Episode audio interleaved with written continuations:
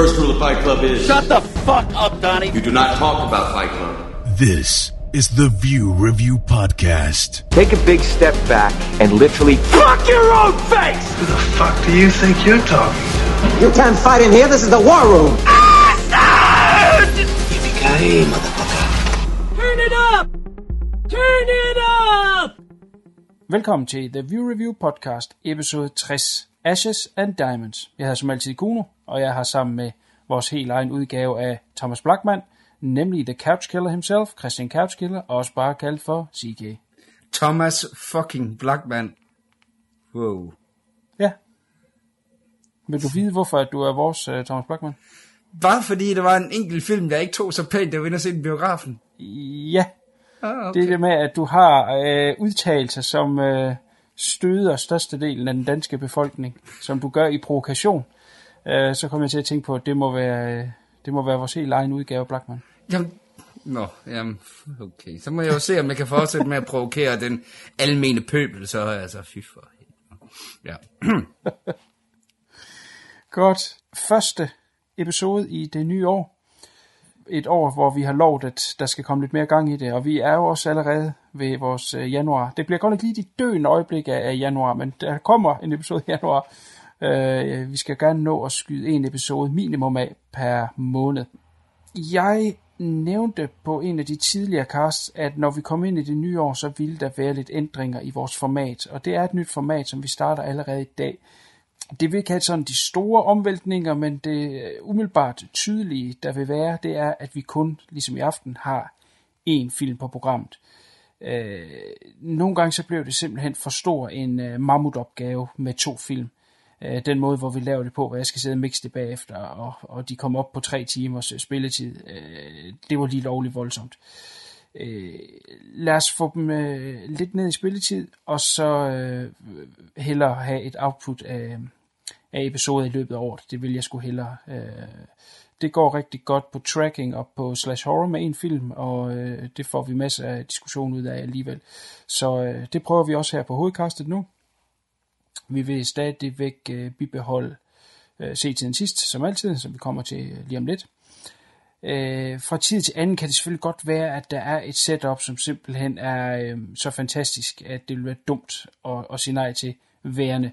Jeg har to film, en original og en remake, eller øh, to film, der deler et, et, tema af en art, jamen, så tager vi selvfølgelig to film med.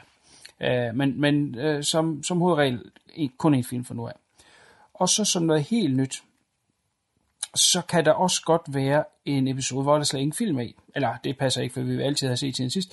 Men hvor vi ikke har en hovedfilm, hvor at vi diskuterer et eller andet form for emne, og vi har en eller anden form for øh, roundtable og diskuterer et emne eller et eller andet, øh, for at mixe det lidt op. Det vil også komme. Øh, vi skal prøve lidt nyt, se om det fungerer, og hvis det ikke fungerer, jamen, skal vi altid gå tilbage til det, vi, vi kender og elsker. Så øh, lidt nyt i øh, det nye år. Woohoo. Lyder det spændende, CK? Jamen, det lyder øh, spændende. Jeg er helt oppe at køre, og whoop whoop. Det er godt. Det er altid vigtigst at have dig med. Yay. Så skal, så skal vi andre nok følge med. godt. Øh, vi skal i gang med årets første se siden sidste. Den, øh, jeg har valgt øh, sporadisk nogle titler. Øh, hvis jeg skulle vælge dem alle sammen, så ville det simpelthen blive for langt.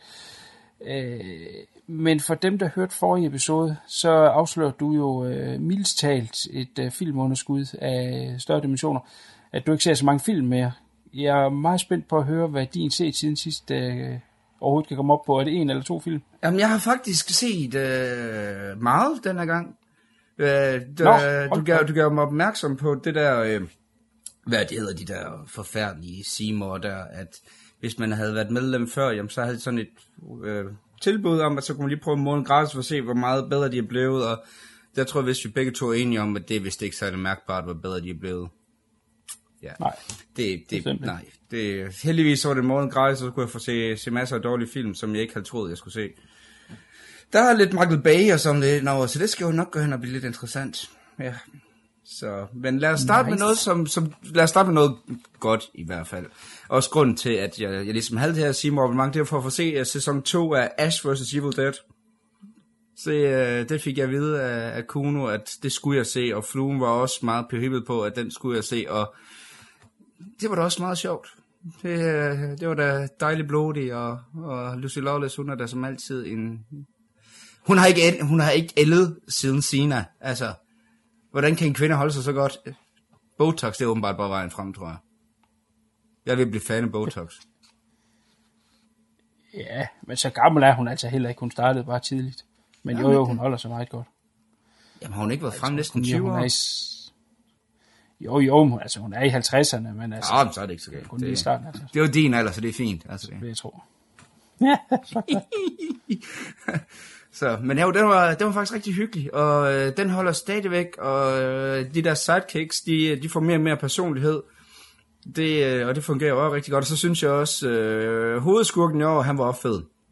Han var masser af, af gode overraskelser, og det bliver da interessant at se med sæson 3, hvis den kommer, det har jeg ikke lige fået fyldt op på, om den gør, men det ved du vist mere om, end jeg gør. ja, men det gør den selvfølgelig.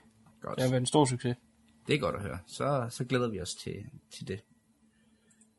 Og så lad os starte med faktisk en, øh, en rigtig god film. Jeg var, øh, jeg var helt, øh, helt op at køre over, der hedder The Drop. Med øh, Tom Hardy, øh, James Gandolfini øh, i hans sidste rolle, og Noomi Rapace i hovedrollerne. Det er, det er en af de her film her, hvor skuespillet er så fantastisk, at... Øh, at selve plottet, det, det var ikke rigtig noget, jeg fulgte med i, fordi plottet var heller ikke så fantastisk. Men skuespillet er noget af det bedste, jeg har set længe for... Jamen, Tom Hardy, han er jo... Jeg bliver større og større fan af ham. Det gør jeg. Det, jeg havde en periode, hvor jeg synes han mumlede lidt for meget, og han altid spillede øh, den samme gamle tosse, men så har han så begyndt at, at virkelig her på det seneste, og at få nogle rigtig, rigtig fede roller igen. Og især her i The Drop for, for 2014, hvor han spiller den her sådan lidt langsomme bartender, kan man kan vist godt sige, hvor han arbejder på øh, den her bar, hvor at øh, når mafian de har tjent nogle penge på bookmaking med videre, jamen, så kommer de ind, og så smider de pengene, og så kommer der nogen og henter dem senere. Øh, sådan en, en pengeopbevaring, og så er der så en aften, hvor de bliver udsat for et røveri, og så kører historien ligesom derfra med masser af twist and turns, og normalt den her form for twister, så plejer jeg ikke at være øh, så ovenud begejstret for, men skuespillet er så fedt, så at jeg sluger de der historiemæssige øh, kamel, øh, kameler, der er, og der er altså en del. Der, der er nogle steder, hvor at, at logikken ikke altid lige øh, hører op til resten, men ej, det er fantastisk. Altså James Gandolfini, når man tænker på, at det her det var hans sidste rolle, så vil jeg sige, det var en, øh, en værdig afskil, han havde der. Han, øh, han har en af hans øh, mere runde øh, performances. Han, han får virkelig lov til at komme, øh, komme rundt om her, og det fungerer så godt. Så den varm anbefales for at se en, en stor, stor skuespiller i øh, hans sidste rolle, og se øh, Tom Hardy, som er en skuespiller, der bliver øh, ved med at, at udvikle sig. Altså, han kommer længere og længere. Altså, det, det er godt at se, at, at han ikke er gået i stå der. Han er i en god udvikling. Og så Naomi Rapage, som, ja, hun er vel køn nok, selvom hun er svensker. Altså. Og så er der jo, er det jo den her øh, store brød her, øh, ham Belgien der, Marti Schuderat. Ja. Øh, altså, vi, for, vi starter, fortsætter også i år det der med, at jeg slagter navn, så det kan det nye lyttere ligesom godt vende sig til. Altså, det, øh, hvis det kan udtales forkert, så skal jeg nok gøre det. Øh, og han har så også ja. en rolle i, den er lavet af samme instruktør, der lavede Bullhead, som var øh, også en meget, meget fed film, som vandt øh, utrolig mange priser, da den kom frem for et par år siden. Han var også med i Boston Bone, hvor han spiller den her dørmand her, der hjælper hende, der får bidt benene af en dræberhej. Også en god film. Selvom plottet lyder lidt sært. Men den kan også godt varmt anbefales. Så uh, The Drop, god film. Jeg ved ikke, om du var forbi Kuno. Uh, jeg tror også, det er en film, Nej. du vil kunne finde nogle kvaliteter i. Så det vil jeg for en gang skyld også godt anbefale dig. Yes, lyder spændende. Og den øh, nyeste Richard Linklater øh, var også på Seymour. Everybody Wants Some.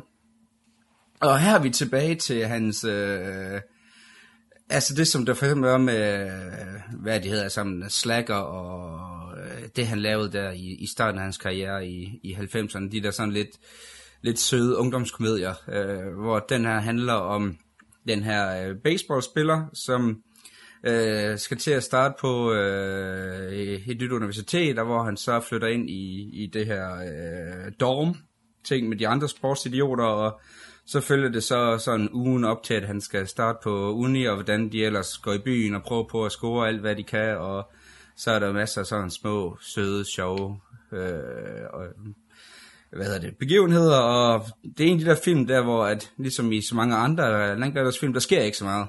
Og det gør ikke rigtig noget. Altså det, det er man så vant til i hans film. Altså, de har, de har en, en, en vis charme, men det er jo også bare det der med, at du har en flok mennesker, der bare snakker sammen.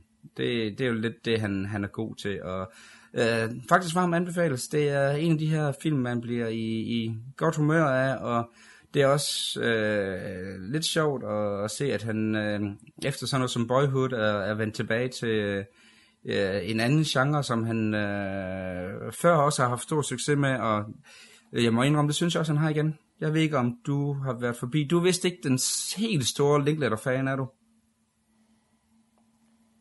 Øh, jamen, han er jo en mand, der eksperimenterer i mange genrer ja. og, og former. Så jeg vil sige, øh, nogle gange jo, og andre gange øh, ikke så meget. Men øh, den her, du sagde du ungdomsfilm, så er jeg jo altid Ja, altså, ungdom, så altså det der i start 20'erne ting der, det, øh, den kører lidt, øh, og især der, hvor du måske synes, den, øh, den er ret fed, fordi den, den foregår der i, i 1980, så den har lidt det der øh, 80'er øh, vibe over sig, uden at, øh, at det toner meget ned. Altså, du har ikke, ligesom du kender for de her fantastiske 80-film med masser af bare bryster og øh, sjovforvildigheder. Det har den her øh, film desværre ikke. Jo, der er noget med en, øh, de prøver på at øh, puste en vandseng op, så de kan få, så prøver at have sex på den, fordi det skal åbenbart være noget af det bedste, men loftet kan ikke helt holde til det. Det, det er nok noget af det mest perverterede, du får, men det er stadigvæk meget sjovt. Det er meget morsomt. Øh, den godt anbefale En, en sød lille film, der, øh, der får en halvanden time til at gå, og man hygger sig mens. Så det, øh, og nu hvor jeg har startet med at være sådan lidt positiv, så synes jeg også, at vi skal tilbage til øh, Blackman-udgaven. Jeg var så også så uheldig, at jeg havde svoget, at jeg ikke ville se flere superheltefilm. Og ved jeg ikke hvorfor, men jeg skulle bare trykke med et klik og sætte jer med at se den nye Fantastisk 4-film.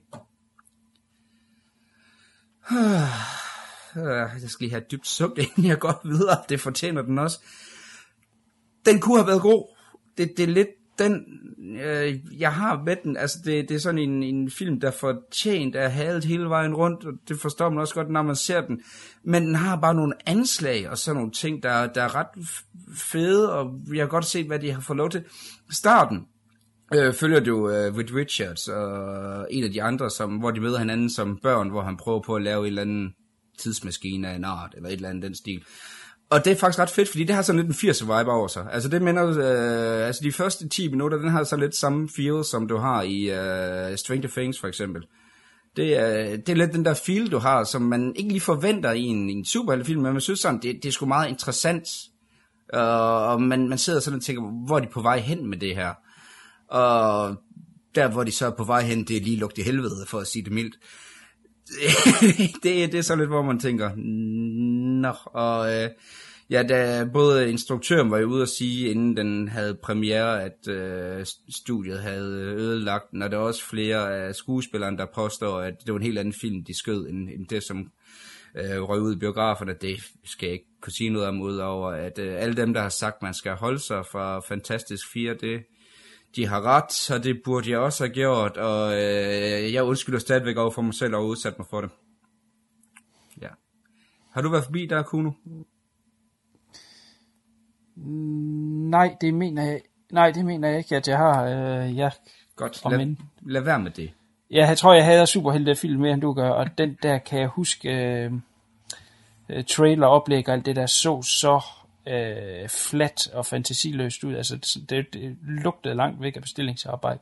Øh, jeg er ret sikker på, at jeg har holdt mig fra den. Skulle jeg have haft næsen i den, så har jeg allerede glemt den igen. Det er også, jeg håber også, når jeg glemmer den igen. Det er, så, men lad os, lad os fortsætte lidt med det her. Nu, nu er jeg sådan at snakke lidt om, om 80'er vibe. En anden film, som øh, også her fra, fra sidste år, som jeg næsten er sikker på, du har været forbi, eller også så har, har fluen Scott's Guide to the Zombie Apocalypse. Og det er også en af de der film, som bare ikke er mig. Jeg ved ikke, hvorfor jeg så den. Men uh, har du forbi den? Nej, Godt. det har jeg ikke. Altså, jeg har set traileren til den, og det, det ser okay sjovt ud. Men uh, til faste lytter af det her cast ved de også godt, at zombiefilm og Kuno Mogensen, det er ikke noget, der går hånd i hånd. øh, mere. Altså, jeg, jeg er zombiet ud, og det har jeg været i mange år. Og jeg har det på samme måde, fordi den, altså det er ligesom traileren, den er sådan okay, udover at den prøver virkelig at have den der sådan 80'er vibe. Altså den, den, den kører virkelig, altså der, der kan du godt se, at det er folk på vores alder, der er begyndt at lave film nu. Altså de, de har virkelig den der sådan dyrkelse af 80'erne, hvor det er den form for humor, du har, hvor at det er, at det er nørderne, der ligesom skal vinde og gå efter den, den smukke pige, og så er der så ellers masser af oral sexvidigheder, som jeg ikke synes er sjovt, men, men det, øh, der er åbenbart en, en, en, en, en pigebarn, der får et konlagløs, eller hvad det nu hedder, en eller anden zombie-ting, og så er der også en af drengene, som bliver slikket i røven af en tandløs zombie. Jeg, ja, det går lidt i ring der i hvert fald. Det, øh, det, er, det er meget pubertært, og ikke, lige, ikke lige mig, som er, er publikum i den, men hvis man er til den der genre der, øh, og har behov for øh, et eller andet, hvor man griner fjollet af filmen, og ikke med den, så kan det sgu være, være fint nok. Og, ja, øh, lad os tage en til uh, utrolig dårlig film, men vi begynder at snakke om noget mere positivt. American Ultra. Jeg ved ikke, om du har været forbi, Kuno. Jo, det glæder mig lidt til at høre, fordi der tror jeg faktisk godt, du kan have en øh, lidt modsat holdning end mig. Øh, jeg bryder mig ikke om den. Det er, øh, det er en, øh, en film, der ikke kan finde ud af, om det skal være en indie-film, eller om det skal være en uh, hardcore actionfilm. Jeg synes, den har utrolige identitetsproblemer. Den handler om Jesse Eisenberg, der er øh, den her slacker her, der bor i en øh, lille by i, i Midtvesten, sammen med hans kæreste, hvor han ikke laver andet end at ryge tjal, og han prøver hele tiden at forlade byen, og det kan han ikke, og så får han ondt i hovedet, og så er det lige pludselig nogle regeringsagenter, øh, der prøver på at slå ham ihjel, og så har han nogle superkræfter, og så er han helt vildt god til at sparke og slå og skyde, og bla bla bla bla, og så kører den ellers derud af, og øh, det er sådan en af de der ting, der hvor, at, så har man nogensinde, hvor man tænker, det her det er ret fedt, og så næste tænker man, jamen det passer slet ikke den stemning, den har bygget op før jeg ser det som en, en, et værre råd. Altså den der film der, hvor at, at det er som om, at Hollywood har haft den der med, at uh, indie-film, det er, det er populært, lad os, lad os prøve og se, om vi kan lave sådan en. Og så er det gået galt et eller andet sted for mig. Altså det, øh, ja, jeg må indrømme, jeg, jeg var ikke en fan. Der ved jeg ikke, hvad, hvad du er. Jeg kan godt forestille mig, at du måske kan se nogle andre kvaliteter i den, end jeg kan. Øh, altså, jeg synes, det er underholdende, og jeg mener, jeg har anmeldt den her på tidligere. Øh, jeg kan godt se, hvad du mener, for den, den øh, største del af første akt føles som en, en øh, gennemsnitlig indie-film. Øhm, og så er der, der kommer de her action-sekvenser, hvor at det er med CGI-effekter og slow motion og alt sådan noget der. Men altså, jeg synes all in all, der har den en charme og, og en lethed. Øhm, og det er faktisk ikke så lang tid siden, jeg lige genså den. Jeg tror faktisk, det har været her i juleferien. Øh, og øh, jamen, fint, lille underholdende. Det, det er hverken nogen stor actionfilm eller nogen stor øh, indie-drama. Men det er blandt sammen på en, en finurlig måde, så jeg synes godt, at, at man kan øh, sælge den. Øh, men jeg kan også godt se, hvorfor du har det på den måde. Men altså, jeg vil da helt klart anbefale, hvis man gerne vil have øh, en lidt anderledes øh, actionfilm. Yes. Godt, så vil jeg lige tage og, og skynde mig og gå hurtigt igennem tre film til, inden at uh, du får ordet. Uh, jeg lovede jo, at jeg kom til at snakke positivt-ish om uh, Michael Bay. Mm. jeg, jeg, jeg har aldrig nogensinde troet, at jeg skulle bruge ordet anbefalesværdig af Michael Bay sammensætning, men ja, åbenbart så er jorden gået under, og der er kommet noget nyt og meget mere mærkeligt i stedet for. Altså det uh, 13 Hours, The Secret Soldiers of Benghazi hedder den. Øh, den er, det er faktisk en, øh, en god actionfilm, for øh, den, den handler om her for et par år siden, hvor at øh, her i, øh, her i Libyen, hvor at der var et oprør, hvor at der var en ambassade, der blev øh, angrebet, og hvor der var nogen, der, der døde, og så handlede det så om de her øh, privat ansatte soldater, som så prøver på at redde øh, ambassadøren og, og alt det der. Og det er faktisk en god actionfilm.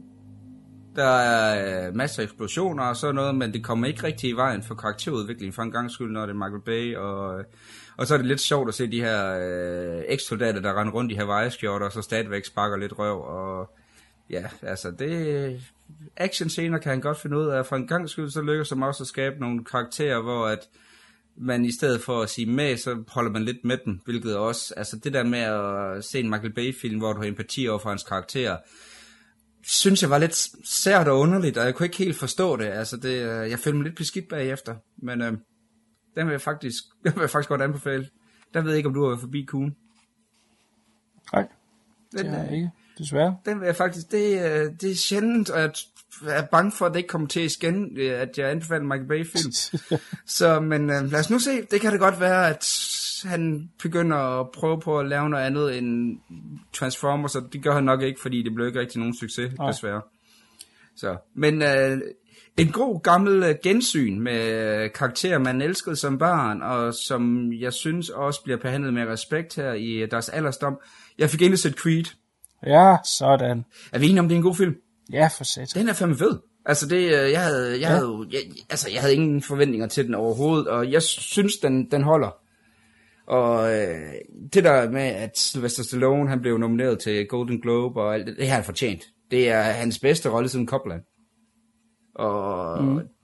jamen, jeg var, jeg var sådan, jeg sad, øh, da den så sådan lidt med, med åben mund, og de har jo fuldstændig samme, øh, altså de har virkelig fanget stemningen for den første. Og på ingen tidspunkt, så bliver den den der sådan kraml amerikansk, som de senere Rocky-film blev. Altså, den, den holder en, en god, sober tone, samtidig med, at den har nogle utrolig rørende øjeblikke.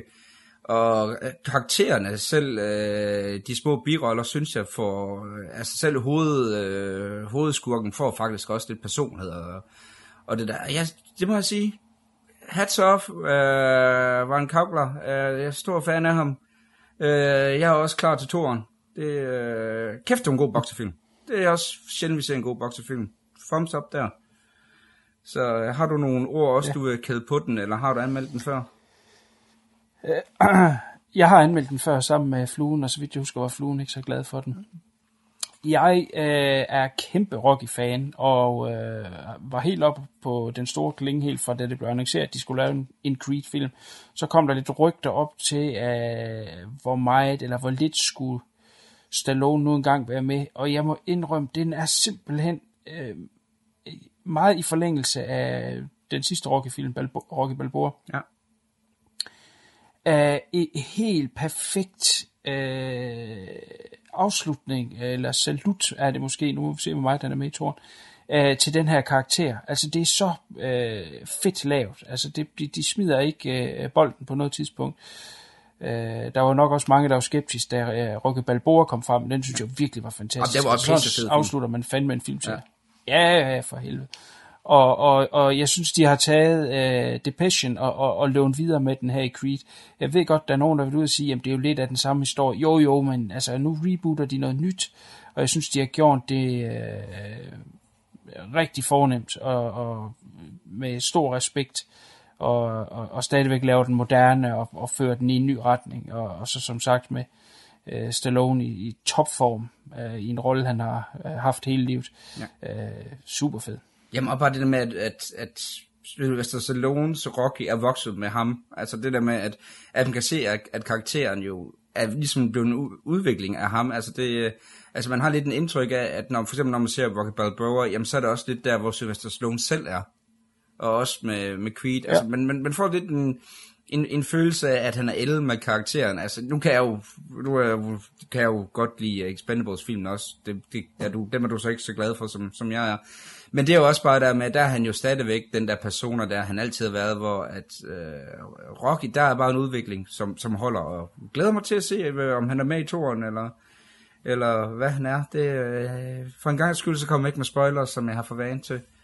Så den øh, vil jeg springe videre til den, den sidste film, som, øh, og der er jeg faktisk øh, lidt ked af, at jeg ikke har set før. Det er lidt en kult klassiker.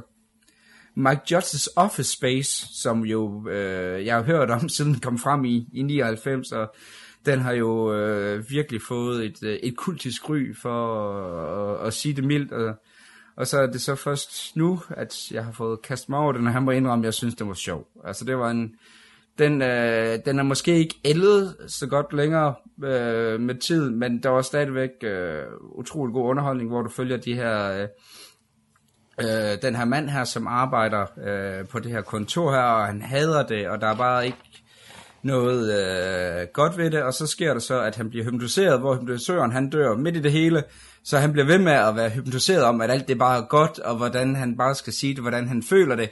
Og det gør han så, og han ender med at blive for fremmed ved at sige, at han synes alt er noget værd hø, og det kører bare derud af, og den er utrolig sjov. Altså, hele det der sådan øh, øh med at, at, at finde ud af, hvad man selv er og sådan nogle ting der, det, det synes jeg faktisk. Det, det var, øh, når man tænker på, at det er manden bag Beavis and Butthead, der faktisk laver en, øh, en meget, øh, meget moden film. Det, øh, det skal han have stor ros for, den kære Mike Judge. Altså, jeg var, øh, jeg var ikke fan af Idiosyncrasy. Altså, den havde nogle øh, gode idéer, men det blev simpelthen forplattet. Altså, det var den der Monster Truck Dildo der, der stod jeg lidt af til sidst. Så, så der vil jeg sige, at godt arbejde der, Mike Judge. Det er synd, at jeg først fik den set nu. Så har jeg nok fået set den et par gange. Mere, hvis jeg har set den før. Der ved jeg ikke, om du var forbi i sin tid, eller, og hvis du var, så stadigvæk kan huske den. Øh, ja, jeg så den, da den kom frem, og øh, det var, for, du har nemlig ret, at der er kommet det her kæmpe kult øh, hype omkring den. Det var der altså ikke, da jeg så den, og, og jeg kan huske, at jeg var let og underholdt, men jeg synes ikke, det var noget særligt, og, og, det, og grund til, at jeg kan huske det så mange år efter, det er fordi, den jo så fik det her hype noget tid efter, og hvor jeg tænkte, er der et eller andet, jeg er gået klip af? Hvorfor er det, at alle folk snakker om den her film? Og bare det øh, øh testamente, der er, øh, at folk stadigvæk snakker om den i dag. Jeg har ekstremt øh, meget lyst til at se den igen, altså revisit den og se, hvad fanden var det, øh, jeg er gået glip af, som... Jeg vil godt, jeg vil godt anbefale dig at gøre det i hvert fald. Jeg, øh, jeg må sige, jeg, øh, jeg er ikke blevet omvendt til The Cult Following, men jeg synes jo, det var en god underholdning. Jeg, øh, jeg griner på de rigtige tidspunkter, så øh, er det jo altid en god ting. Så. Godt. Jamen, øh, den, den, det er nok en, jeg helt sikkert vil ramme på et tidspunkt ja. igen. Jeg øh, finder ud af, hvad fanden det hele går ud på. Godt. Depression giver så videre til dig, den her, og så regner med, at så bliver det øh, nogle lidt mere interessante film, end bare Seymour. Nå, var alle de der for Seymour? Øh, mere eller mindre, ja. Så, øh, så man kan også godt sige, det, det skal Seymour så have ros for, at det faktisk har været stor, hvad hedder det, øh, øh, spændvidt i de film, de har haft der. Det er jo en god ting så, at øh, der er lidt for enhver smag, fordi det har godt nok været lidt øh, forskellige landhandlet, men, øh, men det, så jeg fik det noget ud af min gratis måned. Så det var noget. Ja, det er super. Det er godt. Jeg kommer til at strejfe nogen, som allerede er nævnt i vores forrige episode, nemlig øh, vores Year in Review, øh, hvor vi både havde en positiv og en negativ liste. Øh, men måske kan vi gå lidt mere i dybden med dem her. Øh, jeg vil starte med en film, som jeg allerede øh, forrige øh, i en review nævnte som noget, jeg så frem til, nemlig Ty West, som øh, lidt eller hans efternavn øh, har kastet sig over western filmene med en øh, øh, alternativ øh, lille western, der hedder In a Valley of Violence, som har Ethan Hawke og John Travolta i hovedrollerne. Øhm, den, den, den mangler absolut intet, men det er samtidig en lille bitte film, øh, som gør, øh, at skuespillerne har, øh, øh, har mere plads til at, at komme ud over stepperne. Jeg synes, øh, John Travolta, som kan være meget svingende, er øh, faktisk rigtig god i den her. Ganske kort, det er ikke fordi den har den store historie som så. Øh, Ethan Hawke øh, har en Øh, han, han rider sådan rundt øh, løst øh, med en øh, hund. Og så kommer han ind til den her by, og den her by her, der er der nogle hoodlums. Og øh, de prøver så at, øh, at tire ham, og det øh, hopper han ikke på. Og så er det, de bliver sure, opsøger ham om natten ude for byen, og så slår de hans hund ihjel. Øh, jeg ved godt, man de fleste måske lige tænker på John Wick der. Fordi så sker der jo det, at uh, Ethan Hawke han bliver sur, og så tager han ind til byen, og så vil han hævne sig. øh, ja, John Wick var en god film, så, altså, så, øh, så, så, ja. så, altså, plot, altså, jeg vil sige, det der plot, er, det, det er okay, bare at uh, han har haft hunden mere end en team, så er det fint, altså. Det, uh, det var lidt mit problem med John Wick, det var, at han har haft den der skide møgkøter der i en time, og så havde du det store, alle dør ting. Det var måske lige lidt i overkanten. Ja. Jo, jo, det her, det var en, jo, jo, det her, det er tydeligvis en, han har haft i mange år, for han var meget velopdraget. Godt, jamen så er det fint. Så kan, så kan vi godt følge med ham. Så, så må han gerne gå amok. Øh, det viser sig, at øh, lederen af de her hoodlums her, øh, hans far er byens sheriff, spillet af øh, John Travolta. Og øh, faren her, han ved godt, at de er sådan lidt useless, den, den her bande her. Og han er også øh, sådan lidt, hvorfor helvede gjorde I nu det ikke? Altså det er som om, han prøver at være diplomatisk og kan se det fra begge sider, men samtidig så kan han jo heller ikke have øh, øh den her krig, den er ved at bryde ud. Så øh, han har en, jeg synes, han har en fed rolle i, at øh, han prøver at spille, øh, hvad skal vi sige, øh, sheriffen har, som skal holde øh, roen, men samtidig også, øh, at han er faren til, til sønnen, har også, vil også have, at øh, ret skal være ret. Der kommer selvfølgelig det ultimative showdown til sidst, som, som, som der skal være i en western. Øh, og den er i den voldelige ende af skalaen. Øh, nu kommer Ty West fra, fra horror, og øh, ikke fordi det er på den måde splatter eller noget som helst, eller overdrevet, men, men, men den bliver heller ikke bort fra det. Øh, der er masser af humor heri, uden at det øh, ødelægger filmen. Øh, jeg synes altså bare generelt øh, et, et frisk pus i, i western-genren, fordi den på, inden, på intet tidspunkt er tung. Øh, og som sagt, øh, godt skuespil, og øh, har den her lette historie, så vi kan koncentrere os om at, øh, at have nogle fede øh, set pieces, og, og, og noget god dialog, og, og nogle gode karakterer. Så øh, Ty West har, har bevæget sig væk fra hans øh, safety zone, men jeg synes, han gør det med øh, bravur, og øh, er spændt på, hvad han kan finde på at hoppe over i fremtiden. Godt. Men Ty West, han har jo lidt af problem med, at han har jo ikke haft det der store gennembrud endnu. Altså, han er jo sådan en, en indie-darling, men han er jo aldrig sådan blevet mainstream. Ja. Altså, selv jeg synes sådan en, øh, og jeg er jo dels ikke horrorfan, jeg plejer jo normalt at, at, at fnyse håndligt, når du snakker om horrorfilm. Men sådan noget som House of the Devil var jo pisse fed. Altså, det var en fed, øh, det var en fed film. Uh, ikke bare som gyser, men bare som Ja, film. helt sikkert. Men det var lidt sjovt, også den der uh, Haunted Hotel film, han lavede, og faktisk også rigtig fed, jeg kan ikke huske, hvad den hed, men den var faktisk også god. Han er jo en god instruktør, det, men han, han er bare sådan slået igennem endnu. Det er The Innkeepers, du tænker på. Altså, der er jo ingen, der kender Ty West, hvis jeg nævner navnet. Nej, ikke direkte, men man kan så også sige, at de film er små film. Øh, jeg, jeg, jeg vil først blive bekymret, hvis han en dag får en stor film, som så tanker. Øh, han lavede jo øh, øh, Cabin Fever 2, som var sådan lidt en øh, klods om ben på ham, fordi at øh, han var ligesom øh, hyret til at lave en film, og producenterne de prøvede at, at, at dreje det til noget andet, og mere eller mindre tog den fra ham, og han prøvede at få sit navn slettet fra filmen, og, og den var i limbo i lang tid.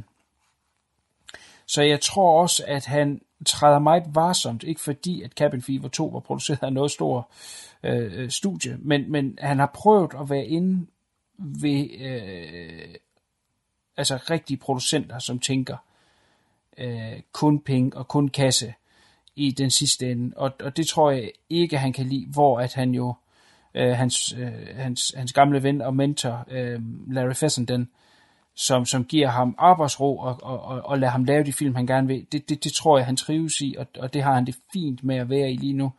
Øh, men altså, han er jo en ung mand, og der kan jo sagtens nå at komme større produktioner med tiden. Men jeg tror, han har det rigtig godt der, hvor han er nu, og man kan også sige, at den her film, den mangler ikke noget.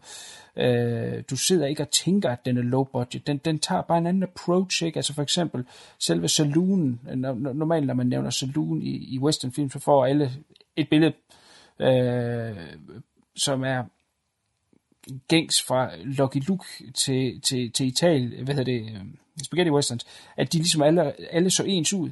Hvor her i, der prøver de måske lidt mere lavpraktisk at sige, jamen, hvordan kunne sådan en rent faktisk se ud, øh, hvor der ikke er spejl over det hele, og, og, og, og flasker, der står i tusindvis bagved, fordi det, det er jo ikke praktisk, og, og måske heller ikke så realistisk. Øh, så derfor så ser den lidt anderledes ud, men jeg, jeg tror, de går ud fra det her med, at det skal være realistisk. Det er den her lille bitte by, de har ikke øh, en masse penge, og derfor så ser for eksempel Saloon heller ikke øh, så, øh, så sindssygt imponerende ud, som det gør i andre film. Så, så jeg synes ikke, den lugter af low budget, og, øh, og, og, og, har han, og har Ty West brug for lidt tid øh, på det her niveau, så længe han kan have et output, som han har pt, så synes jeg da bare, han skal blive ved med det, og, og, og tør han en dag våge sig ud i noget større, jamen, så skal han bare gøre det. Men du har du øh, hæftet dig ved, at jeg i tidernes morgen engang har sagt, at han var øh, horrorfilmens redningsmand. Øh, det, det ved jeg i hvert fald, du har, har nævnt øh, et par gange sidenhen. øh, nu har han jo så lige, nu har han så lige forladt horror-genren jo, øh, og så, så er der jo ligesom en ny, der skal tage øh, Depression og, og, og, og prøve at fylde de sko ud. Og der er, vil jeg sige i hvert fald, så må det jo stå på min regning, øh, der står en ny mand klar, som de sidste par år har øh, braget frem med, med, hvis ikke succes, så i hvert fald meget vellykket film, øh, gang efter gang. Han hedder Mike Flanagan, og øh, debuterer i 2011 med en film, der hedder Absentia, som er øh, en, en rigtig lille low-budget film, skudt på øh, consumer-kamera øh, og, og øh, ganske simpelt skudt, men man skal endelig ikke øh, øh, tro, at det ikke er en effektiv film. Det er en, øh, en rigtig fed lille bitte horrorfilm, og den gav ham så øh, stepping stone videre til, til større andre ting. Det skal jeg nok komme tilbage til lige om lidt, hvad det er. Men øh, Absentia er en af dem, jeg har set, øh, fordi jeg simpelthen øh, vil se alt, hvad han har lavet. Ganske kort handler den om øh, det her søskende par, som bor i, øh, i den her storby, og, og den ene søster er forlovet, og øh, den anden er sådan lidt en øh, øh, flyvsk type. Hun kommer så her og besøger hendes, hendes søster og kommende svor. Og øh, det der sker, det er, øh, som er øh, filmens gåde, det er, at manden han forsvinder, eller den flåde her, han forsvinder. Og han forsvinder i en tunnel. En, en lille bitte gangtunnel, der går under en vej. Man kan, det er ikke sådan en, der er hverken er mørk eller dyster, eller flere hundrede meter lang. Den er måske øh, 15 meter lang. Men, men der sker en masse omkring den her øh, gangtunnel, som jeg ikke skal afsløre her. Men øh, det her simple setup, der viser Mike Flanagan allerede i hans øh, debutfilm her, hvor en effektiv instruktør han er. Og også det, at han med så få midler og så få penge, og det, det, det er, øh, hvad, kan, hvad er det, man kalder sådan noget, shoestring øh, budget, den laver på, får lavet en pissefed horrorfilm. Og at han virkelig har styr på øh, Øh, de virkemidler, som, som øh, giver noget pondus, og ikke det, som vi har set tusind gange før, og en kat ind for højre af. Øh, Absentia er en super fed horrorfilm, som også har en rigtig fed slutning, der sidder i en lang tid efter. Så den vil jeg anbefale. Øh, han går så videre til at lave den, der hedder øh, Oculus, som kom af nogle år senere, som også er rigtig vellykket om det her spejl, der er besat. Det lyder umiddelbart primitivt, men det er faktisk en rigtig øh, underholdende øh, horrorfilm. Jeg ved ikke, om det er en, du har været forbi, på. Jeg har ikke været forbi, men den har utrolig meget hype omkring sig. Det er, hvis man, øh, nogen, ja. hvis man nogensinde sidder og, og ser sådan noget som Watch Mojo, og øh, jeg har ikke mine venner, når vi plejer at sidde og få et par bajer, så plejer vi at sidde og se Watch Mojo, så lige så kan vi sidde og snakke og hygge lidt om det. Og der er den næsten altid med på de fleste lister over gode øh, gyserfilm, altså både med, øh, hvad hedder det, øh, øh, alternative slutninger og sådan nogle ting. Der, dem bliver næsten altid nævnt, så det må være et eller andet orden. Det er... Ja, men det er, det er der helt sikkert også. Det er der helt sikkert også. Øh, hans øh, næste film er jeg næsten sikker på, at du også har set. Vi har i hvert fald snakket om den her på castet, den der hedder Hush, som er, var også en uafhængig film, men som Netflix samlede op. Den har jeg ikke fået set endnu, nej. Jeg har lovet, at jeg skulle se den, men, men jeg er ikke nået længere end til, til lovstadiet endnu. Nej, nej, det er også fænder. Jeg skal nok tage det der Netflix, fordi du har jo så mange ting, du, du snakkede om. Især vores bedste ting, der havde du også på Netflix-film, du snakkede om. Så må jeg hellere få taget dem sammen og få det abonnement gang igen. Og få den set. Ja, det er i hvert fald ikke en dum investering. Uh, men Hush handler også om den her kvinde, som er uh, døv og stum, og som uh, bliver fanget i det her hus af en mand, der prøver at bryde ind. Uh, den er pretty cool og, og blev en stor succes.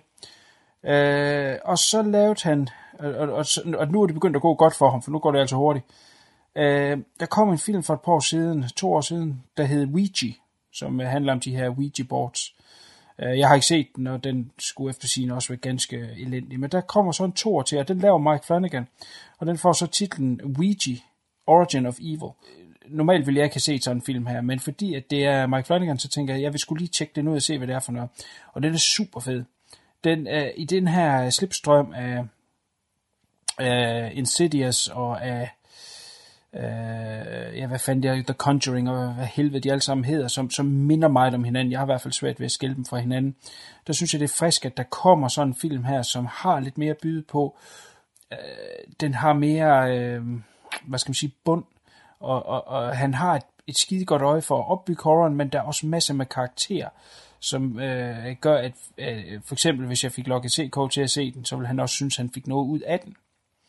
Øh, ganske kort, så følger vi den her øh, familie bestående af en mor og to døtre, øh, foregår tilbage i 60'erne, mener jeg, hvor øh, de prøver at sælge sig som værende, eller moren prøver at sælge sig som værende øh, klaverjant, øh, og så er det døtrene, der går og, og klapper med, øh, med skabslåren og tænder og slukker lys, og så øh, øh, betaler folk for at, at snakke med deres øh, øh, afdøde. Øh, de prøver så at, at peppe forretningen lidt op med den her nye opfindelse, der er kommet, da Ouija boards bliver introduceret på det amerikanske marked, og der er øh, lillesøsteren, der bliver hun så øh, besat af et eller andet ved at lege med det her Ouija board, øh, Øh, som så udvikler sig. Og den, den er altså virkelig overraskende god. Altså den er, den er langt bedre, end den egentlig burde have været øh, igen, fordi det er den her øh, genre, som er meget populær for tiden, som sagt med øh, sådan noget som Insidious og The Conjuring og hvad fanden de nu alle sammen hedder. Der er den øh, virkelig vellykket. Og igen, øh, for mig i hvert fald, så får han endnu et plus, at altså, han er virkelig, virkelig dygtig. Kan det ikke passe, der findes en meget, meget dårlig 80'er film, der hedder også noget, der hedder noget med Ouija, Witchboard eller sådan noget? Øh, jo, Witchboard, jo. Ja, var den ikke ringe? Der er to af dem, ja. Jeg husker det, men det er ved at være mange år siden at se den. Jo, altså se, nu sidder vi på et, øh, et, et program, hvor vi skal anmelde film, så bliver jeg også nødt til at sige, jo, det er den, men samtidig er der også noget inde i mig, der både er nostalgisk og, og elsker 80 film. Øh, så, så jeg kan godt lide både den og toren. Okay, godt. Yes. Men øh, ja, det er rigtigt. Øh, det, det her er noget anderledes. Det er igen, øh, jeg vil ikke være nervøs for at anbefale den til dig. Okay, godt. Jamen, så øh, må det gå på den der utrolig lange liste. Yes. Ja, øh, i en slipstrøm af, af lignende film, der er nu her med øh, samme emner, og der findes mange film, der hedder noget med Ouija, der kommer nu her Ouija Experiment 1 og 2, og kraft dem kommer efter dig, øh, så synes jeg, at den her, den er simpelthen øh, head and shoulders above. Godt, men øh, som sagt, så har han vind i sejlene, så han er kommet med en helt ny, der hedder Before I Wake.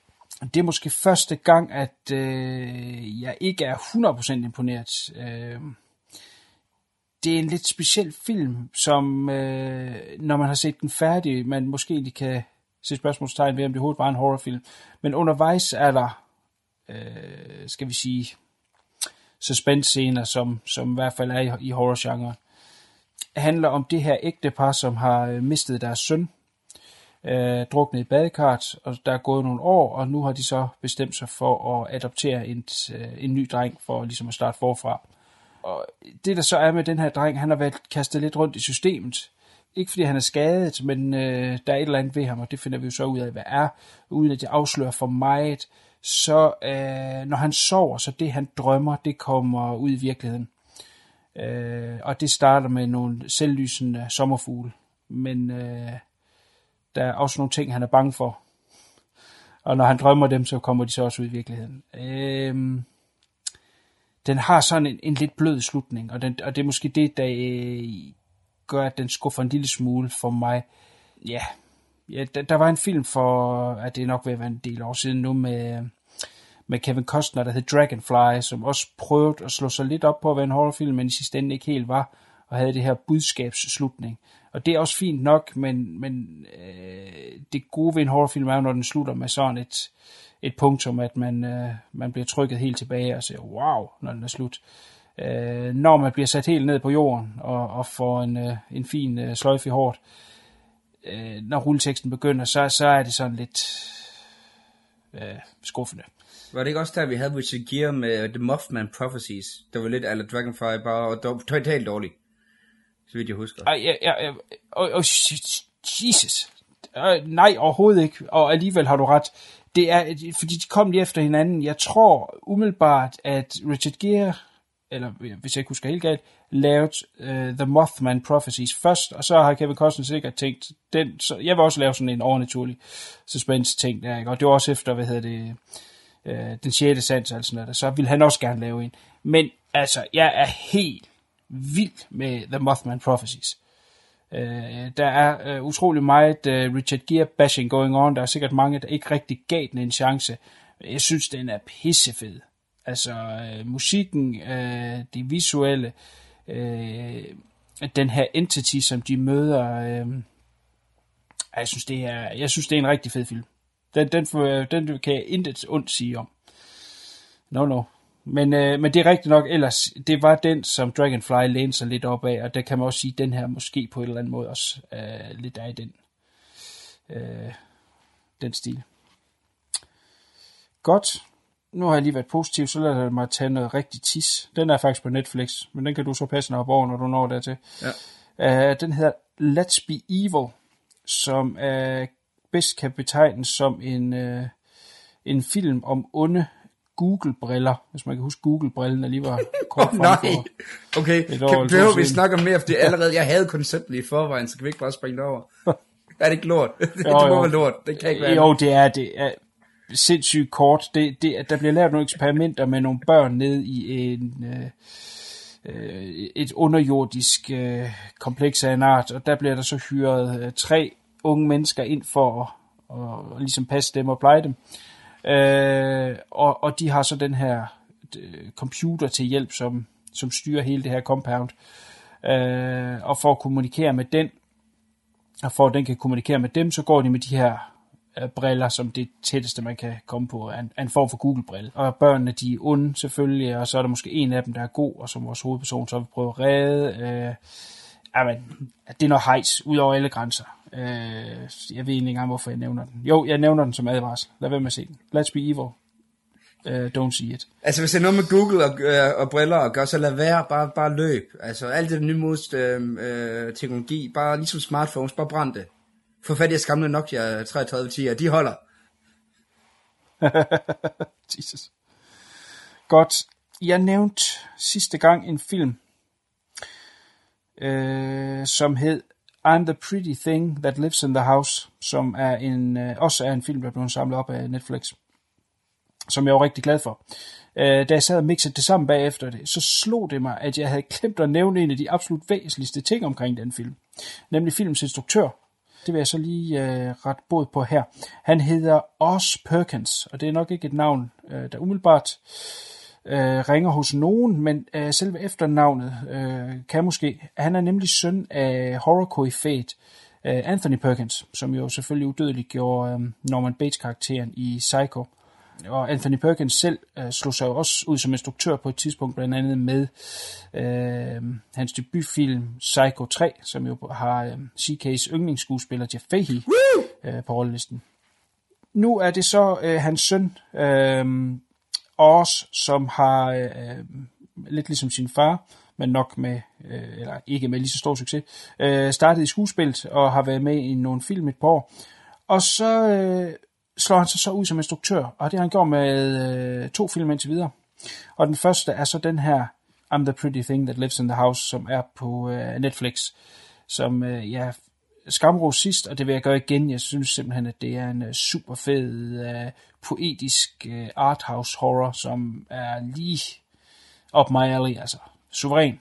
Så øh, da øh, jeg hørte, at det bare var, var stepping stone til hans øh, reelle øh, debutfilm. Altså okay, nu kan man sige, det er den anden også, men det er en lille bit en til, til Netflix. Men han havde en rigtig film i, i støbeskeen også. Der har en meget skør titel, den hedder nemlig The Black Coat's Daughter. Og hvad den titel har med film at gøre, det, det må jeg altså lige være svarskyldig. Men den er også super fed. Han har altså nogle evner til at øh, lave øh, spænding ud af ingenting, og det er ultra minimalistisk. Det er, ikke, det er ikke altid, man lige kan sætte fingeren på, hvorfor man sidder egentlig og bliver nervøs over, øh, hvad end der måtte foregå i rummet. Øh, han har et øh, lidt arthouse approach til det, han laver, og så har han under ingen omstændigheder travlt. Øh, det gælder for begge film, så hvis man kun kan lide sin, øh, sin øh, fake scares og, og, eller eller jumpscares, som det hedder, eller at der bare skal være gas på hele tiden, så vil man kede sig ihjel i dem her. Men vil man gerne have noget, der har lidt mere at byde på, og jeg tænker på dig her, CK, så er det er altså to rigtig interessante film. The Black Coat's Daughter handler om øh, de her to piger, som er efterladt på den her øh, øh, boarding school øh, julen over. Der kommer så øh, ja, ting udefra, som øh, skaber uhyre. Igen, øh, ultra simpel setup, meget lige den forrige film, han lavede, men, men altså, han kan virkelig lave spænding og uhygge, der er så tykt, det kan skæres med en kniv. Det er altså en mand, som øh, jeg synes, man skal holde øje med. Så fremtiden for horror ser meget spændende ud. Yes, så den næste film her, hvis titel øh, måske lokkede øh, lidt mere, end, end den burde. Den her The Girl on the Train, og da jeg læste den titel, så tænkte jeg, at øh, vi var over i noget, noget Hitchcock, eller noget i den tråd. Øh, det er vi bestemt ikke. Det er en fucking underlig film, som er øh, meget mislykket, hvis, øh, hvis jeg skal sige det. Øh, en ganske kort handling. Vi følger den her øh, kvinde, spillet af Emily Blunt, som øh, spiller ret godt i den her rolle, hvilket er filmens eneste lyspunkt. Øh, hun er... Øh, øh, hun commuter på den her toglinje hver dag. Hun kører ud om morgenen og hjem om aftenen. Og via noget ganske malplaceret voiceover, og jeg hader, når man skal bruge de første 10 minutter på en voiceover, som skal se det ind i historien, øh, der får vi at vide, at en af de huse, hun kører forbi, Øh, det er et hus, hun engang har boet i. Vi får at vide, at øh, manden stadigvæk bor der, øh, eksmanden nu, og han har fundet en, han har fået en ny kone. Øh, og de har et barn sammen, og hendes, øh, Emily Blonds liv har nu helt ødelagt, og hun er åbenbart alkoholisk, og hun sidder med sådan en vandflaske, hvor der er vodka i, og sidder hun og, og drikker det. Og det er sådan de første kvarterer, hvor vi egentlig bare får det at vide, øh, mens hun kører frem og tilbage i toget om morgenen og om aftenen. Øh, Øhm, ganske kort, så forsvinder øh, en barnepige, som øh, passer øh, det her, øh, altså hendes, hendes eksmands barn. Mistanken går så på, at øh, måske har hun gjort det, fordi at den her barnepige ligner moren lidt, øh, og hun har, hun har lidt had til, til, til den her kvinde, der har overtaget øh, den her rolle i hendes liv. Fordi at hun er alkoholisk, så kan hun ikke huske det. Hun har sådan nogle blackouts, og så skal vi så på den her rejse, mens hun prøver at finde ud af, hvad var det, der skete? Har jeg noget med det at gøre? Så ser vi nogle flashbacks, og så er ting ikke, som man skulle tro, det var. Lige så dårligt, som jeg er til at forklare den her, lige så dårligt er den her film, det er virkelig et clusterfuck. Jeg forstår slet ikke, at øh, den har... Øh, den, den, den har, har fået grønt lys, så, fordi det må have været i manuskriptet allerede, at det er sådan en rodet butik.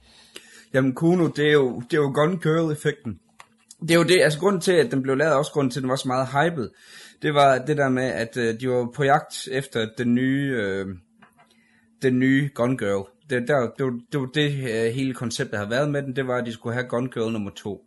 Og det var også derfor, folk var helt overkørte, fordi det var en, øh, en bog ligesom Gun Girl, som var fuldstændig elsket. Jeg kunne godt lide Gun Girl, det kunne du så ikke. Øh, så vidt jeg husker, Nej. godt hvad jeg husker forkert. Det er rigtigt. Øh, og, øhm, øh, og det er lidt der. Øh, og den har heller ikke fået, altså selv de der Die Hard fans af bogen har været meget, meget lukkende over for den. Altså, min kære moder har været inde og set den. Hun plejer altså at være stor krimifan, og hun synes også, det var noget værd at høre. Så, øh, så den, der er ingen, der selv fans af genren anbefaler den heller ikke. Nej. Nej, den er virkelig dårlig. Lad vil se den. Any of you? Nå, CK. Skal vi... Filmen, de fleste snakker om, som måske også løber med en, en Oscar-statuet eller to. Uh, Arrival. Okay, Phew. Du må ikke snakke om La La Land, før jeg har set den nemlig. Den, uh, den venter vi lige med, indtil at... Uh, Nej, den skal... Jeg har ikke set La La Land. Godt, fordi den må du ikke spoile overhovedet. Så. For den, det er den film, jeg glæder mest til i år. Eneste film, jeg okay. glæder til i år. De dør alle sammen til sidst. Buh! Der kommer en UFO ned, og så dør de alle sammen. Åh, oh, jo. Prøv at Sorry. den film for Nej. Ja, også den. Nej, øh, det er Arrival af Denis Villeneuve, eller Denis Villeneuve. Jeg ved ikke, skal, skal man udtale det der? Øh, nej, det plejer man ikke at skal, så jeg tror ikke, Denis, jeg tror, nej. det er Denis Villeneuve. Villeneuve. Villeneuve. Ja. Okay. Vi skal ikke gøre os kloge på det Nej, der. er også- Never mind. Øh, alle har jo sikkert øh, hørt om den, eller set trailerne på tv. Der kommer, øh, der kommer gæster fra rummet, som vil prøve at kommunikere med os, og for at kunne forstå det, øh, så hyrer, øh, eller henter øh, det amerikanske militær den her sprogekspert ind, den førende, hvor man går ud fra i Amerika, sprogekspert, spillet af øh, Amy Adams, Åh, oh, hun er så som sød. skal prøve at som skal prøve at øh, finde ud af, hvad det her sprog er, og hvad det er, de vil her. Øh, selvfølgelig øh, sat op mod, at militæret står klar med, med våben, hvis det skal være, at de er her af fjendtlige årsager. Det er øh, en ganske solid lille film, øh, men den, den, for mit vedkommende, der taber den mig lidt undervejs, øh, fordi på et tidspunkt, der bliver den her øh, kommunikation mellem øh, de her rumvæsener, og så den her sprogekspert, det, altså det bliver så flydende, at, øh, at, at det giver mening, når man ser filmen, altså hvorfor det er usandsynligt, at hun vil kunne forstå, hvad de siger øh, så hurtigt. Altså deres, de, øh, ja, nu vil jeg helst ikke afsløre for meget, de viser teg, deres tegn, øh, hvad vil være pendant til vores bogstaver, øh, og det ligner øh, sådan øh, et aftryk af en kaffekop, hvor der er spildt lidt ved siden af. Så forskellige former af det øh, danner hele sætninger. Og, og, og dem kan hun lige pludselig læse lige så let som... Ja, det ved jeg ikke. Altså, jeg, jeg, jeg synes, den har nogle gode budskaber. Den er spændende. Den er skide godt lavet. Øh, det er jo en bestemt en øh, kompetent instruktør. Men der er nogle steder undervejs, hvor det for mig lige bliver lidt for tåbeligt. Øh, desværre. Men altså, den har en stemning, og, og man bliver revet med på det, og, og, og man vil høre, hvad fanden er det, det hele det øh, slutter med. Men øh, jeg ender nok på den lunkne side, må jeg sige. Det er også det, jeg har, øh, jeg har hørt fra folk, der har set den, det er, at de, ja, det var sådan en, jeg havde glædet mig til, jeg også lidt overvejet, at jeg skulle se den i biografen, men så sådan folk, der har set den, de har været sådan lidt lunkne også, fordi den er blevet lidt solgt som noget andet, end, end hvad den er. Når man ser traileren, så ligner det jo sådan lidt en halvvejs actionfilm. Og så har jeg så fået at vide, at alle de der scener, du ser med, med fly og helikopter, der, der skyder ting ned, de er overhovedet ikke med i filmen. Så, så, så det, er jo, det er et eller andet med, at, at mange er blevet rigtig, rigtig skuffet over den, fordi at den blev solgt som værende noget, den ikke er. Altså som sådan en sci-fi adventure ting, og det skulle mere være en af de der sådan, hvad hedder det, uh, lidt mere hard, uh, hard sci-fi film, hvor at, at det er, hvad hedder det, mere uh, teknologien med videre, man fokuserer på, og, og ikke så meget det der med, at det skal være... Uh, være 20 gange action. At det er der, det, at, at folk er gået... Altså, folk har haft nogle for, forkerte forventninger til den, af det, jeg har hørt. Ja, altså det, det er den bestemt ikke, men altså, man skal også altid tage de der trailers med et græns salt. Øh, men, men, øh, men det er også svært at fange på film, ikke? Altså de, de, de, de, de skal kunne nå til et punkt, hvor de kan kommunikere, så vi kan komme længere med plottet. Og øh, det bliver man bare nødt til at tage det spring på et tidspunkt, ikke? Men altså nogle gange øh, på film kan det godt virke lidt handicappet, hvor man måske i bogform kan, kan fortælle øh, det over, så man føler, at det er over længere tid. Øh, men her, der er det så noget med, jeg kan ikke huske, hvor lang tid den spænder sig over, men måske et par uger eller sådan et eller andet, øh, til at, at hun kan det her sprog flydende. For mig virker det simpelthen for dorsk. Altså, der, der er nogle ting der, hvor det bliver... Hmm.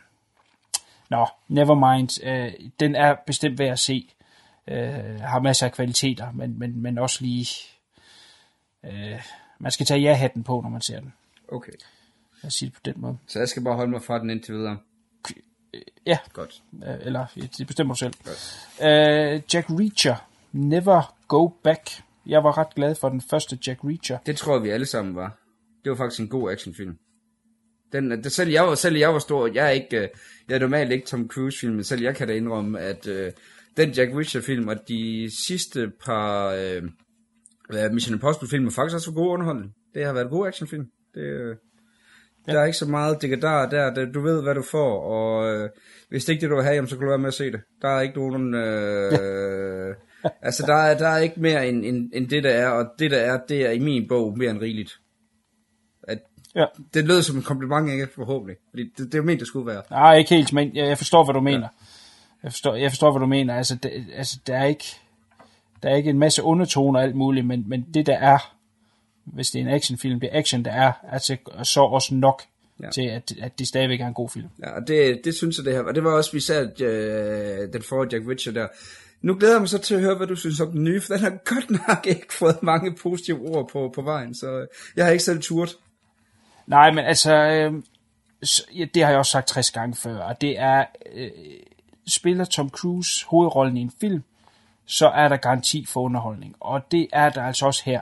Det er en ganske udmærket, øh, ja, så er det lige genren til den, jeg vil, vil være ked af at kalde det for en actionfilm, men den, det er et step down forhold til den forrige, simpelthen fordi, at den kører meget mere øh, thriller-sport og noget med opklaring, og så den her øh, øh, dialog mellem de medvirkende, som øh, Jack Reacher den her gang bliver præsenteret for en pige, som måske, måske ikke er hans datter. Så der, der bliver noget der, hvor at han nu skal relatere øh, til andre mennesker, hvor i etteren var han jo meget bare sig selv, som, som tog ud og, og skulle ja, opklare det her mysterie. Øh, der skal også opklares mysterie her, men det, men det bliver lidt mere kluntet. Øh, det føles sådan lidt, og, og det lyder negativt, men, men det er ikke ment negativt, men, men det er sådan lidt ligesom en tv-film over den. Øh, fordi den aldrig rigtig kommer ud over øh, rampen, og, og, og, og det er selvfølgelig lidt ærgerligt, især fordi den første var så vellykket. Men altså, jeg vil da ikke sige, at det er spild af tid at se den. Det er stadigvæk en top underholdende film. Den har stadigvæk nogle fede action uh, set pieces. Uh, god humor. Han er jo en, en relativt sjov karakter. Han, han kan en masse seje ting. Uh, og den er også medrivende, men, men den virker bare lige en tand fat i forhold til den uh, forrige. Havde de nu været lavet i omvendt rækkefølge, jamen, så vil jeg sige, at det var en mere naturlig uh, udvikling. Uh, jeg vil gerne se mange Jack Reacher-film, men jeg kan måske være lidt nervøs, øh, fordi den her nok ikke øh, har givet så meget øh, øh, ja, punch, som den skulle have. Ja. Det, det har de jo så også kunne mærke på, på billetsalg. Desværre. Men det jo også, den første havde jo en genial casting med Werner Herzog som skurken. Om den casting ja. var jo, altså det var, geni- det var også det var genialt, også fordi man havde jo sådan lidt med øh, Werner Herzog. Han behøver ikke engang spille skuespil for at, at, at skal være, øh, være sær skurk. Han skal bare være sig selv. Altså det er jo, Ja. det kører bare derud af det. Altså jeg sad, jeg, også da jeg så, altså det var en af de ting, jeg var helt oppe at køre, og også det, han gjorde det godt. Og det tror jeg måske også, det der folk I nok har forventet den her gang, at du havde sådan en surprise casting igen. Ja. Og det, det er måske lidt synd, de ikke havde det. Altså det, øh, det var det, den første også Ja. levede på, og rigtig gode action scener og en, øh, en spændende historie, hvor du var også i en ret fed cameo, så Werner Herzog som skurken, som bare kørte derud af, og det tror jeg måske også, det var det, folk lidt havde forventet der, at, at det var den formel, de ville køre, og så er det vist ikke den formel, der blev kørt alligevel i, øh, i Jack Reacher-universet. Nej. Og det kan også meget vel være, at bøgerne er sådan. Øh, men, men der må man jo så sige, at de skulle nok have fulgt filmen frem for bøgerne, for der er trods alt nok flere, der kender filmen end, bøgerne. Øh, men øh, jeg håber da, at, øh, at der er et skud mere i, i Jack Reacher. Det vil jeg da, det vil jeg gerne se. Så det er ikke fordi, den har skræmt mig væk, og jeg var underholdt, da jeg så den. Men altså, når vi snakker om det her, for jeg, vi, nu, nu traditionen tro, så forsvandt du selvfølgelig i vores uh, Here in Review. Det er det, jeg skal. Det var faktisk noget, jeg gerne. Ja, det er det, du skal. Der var faktisk noget, jeg gerne ville vende med dig i forbindelse med det, fordi at øh, øh, den gode Tom Cruise, han kommer jo øh, meget snart, eller har han været, og det kan jeg ikke engang huske, med den her øh, The Mummy. Nej, den er ikke, øh, ikke endnu, men altså, jeg har, jeg har lidt den der med, at jeg er jo en af de få, og det, øh, at det jeg skammer mig faktisk over at indrømme det her med en af de få, der, der ikke har noget imod Van Helsing. Det skal vi så ikke snakke om nu. Nej, men, ja. Ja. men, det, men, det, det, det, det, men det, det, det, der er der, som jeg håber, den nye har, øh, mommy-ting. Jamen, det, det er jo fordi, det er... Øh, Universal kommer jo med et... Øh, ja, måske inspireret af de her superhelte-universer. De kommer med et nyt øh, Universal Monsters Universe, hvor at de skal igennem alle filmene igen. Starter så med Mummy, men der kommer jo en ny Wolfman, der kommer en ny øh, Dracula, alt det her, hvor at de ligesom skal bringes øh, sammen. Og som vidt jeg har forstået, så er Tom Cruises karakter, hvad enten måtte være, en, der går igen i det her øh, univers, starter så med øh, The Mummy. Jamen, han er sgu være sådan lidt Van Helsing-karakteren. Lidt af Ja, som går igen i de her. Men det, det er bare, altså, øh, jeg ved, at du er stor fan af Universal Monsters øh, øh, filmene, så jeg vil godt høre to ting fra dig. Et, hvad synes du om det her koncept, at de skal til at relaunch det hele i en eller anden form for fælles øh, univers, og så øh, selvfølgelig øh, øh, er Tom Cruise den rette, øh, rette mand til det her. Jeg er jo meget positiv omkring Tom Cruise, så jeg vil selvfølgelig sige ja, men du øh, er jo måske lidt mere negativ. Altså, jeg de har jo alt, det her øh, Universal Horror Monsters, det har jo altid været et shared universe. Altså, der har jo, når du kigger på de der fantastiske førerfilm, der er jo Wolfman meets Dracula, Frankenstein meets Wolfman, og det, de bliver jo simpelthen kastet sammen i en svær pærevælling, og øh, de fleste af de senere film, der når du kommer op i 40'erne, hvor de begynder at, at, at møde hinanden, øh, ja, det er, de er jo ikke, det er jo ikke gode film, men de har en, en, en vis charme at, at se de her øh, monster her, der, der støder sammen og hygger sig. Så det har jo altid været en shared øh, universe. Problemet så, øh, dengang, det var, at ingen af de her film havde noget med hinanden at gøre. Altså der kunne øh, øh, sådan noget som Dracula dø definitiv, og så var han tilbage igen uden nogen forklaring, og så var det jo mere eller mindre med, med alle de her monster her. De hang jo ikke sammen på den måde der, hvor at det var bare, uh, nej, nu er de bare sammen igen. Øh, og, og jeg synes det fungerede meget godt dengang. Altså det, var- det var små hyggefilm. Altså det... Øh, det var sådan nogle, hvor man bare sad og hyggede sig havde det godt, og jeg tror også, det er lidt, der er jeg lidt bange for med, at øh, hvis vi til at gøre dem hen alle sammen til superhelte og sådan noget, så kommer det ikke til at fungere, fordi det skal til at skille sig ud. Altså hvis det er, at det er monster monster film, så, øh, så fungerer det, men hvis det er sådan noget med at få de her monster sammen, og så øh, går de med efter, det skal blive ligesom øh, den der Penny Dreadful øh, tv-serie, som vi før snakkede om, var pænt dreadful. der var det vist også pænt sagt om den film, selvom jeg synes til at bande om den møgserie. Ja, så øh, lad os håbe, det ikke mørkt og dystert, de går hen i. Altså, hvis de kan få, få holde charmen, altså der med øh, at sørge for, at Frankensteins monster, det er en... Øh, han er sådan en, en sød lille øpperbøv, og, øh, og, og mumien, det er... Øh, altså, jeg kunne godt lide mange af de der mumiefilm, øh, men jeg kunne ikke, den første mumiefilm var jeg ikke så glad for med øh, Boris Karloff, hvor at han jo mere eller mindre var... Øh, han var lidt skurken og det hele, og så har du så de første, hvor han jo bare er den her øh, mand, der render rundt i, øh, i bandager og i sydstaterne af en eller anden mærkelig grund, og har fundet en eller anden kvinde, som han tror måske er hans hvad hedder det, Ægypterprinsesse, og så er hun det måske ikke. Ja. Men de er faktisk meget søde og underholdende og sådan nogle ting der. Altså det er, jo- det er jo lidt det der med Universal og horror, film, det kan man faktisk godt beskrive med et ord, der hedder sødt. Altså de er søde, og de er nuttede. Og det tror jeg ikke, du får her. Og det, det er lidt det, at jeg, jeg gerne vil have som, som old school Universal fan, og det er også det, jeg ved, at at den får vi ikke, og, og det er jo fint nok, men hvis de går hen og laver til sådan en superhelte ting, som er så moderne og sådan noget, kommer det ikke til at fungere. De er nødt til at finde deres eget, øh, deres eget, hvad hedder det, univers.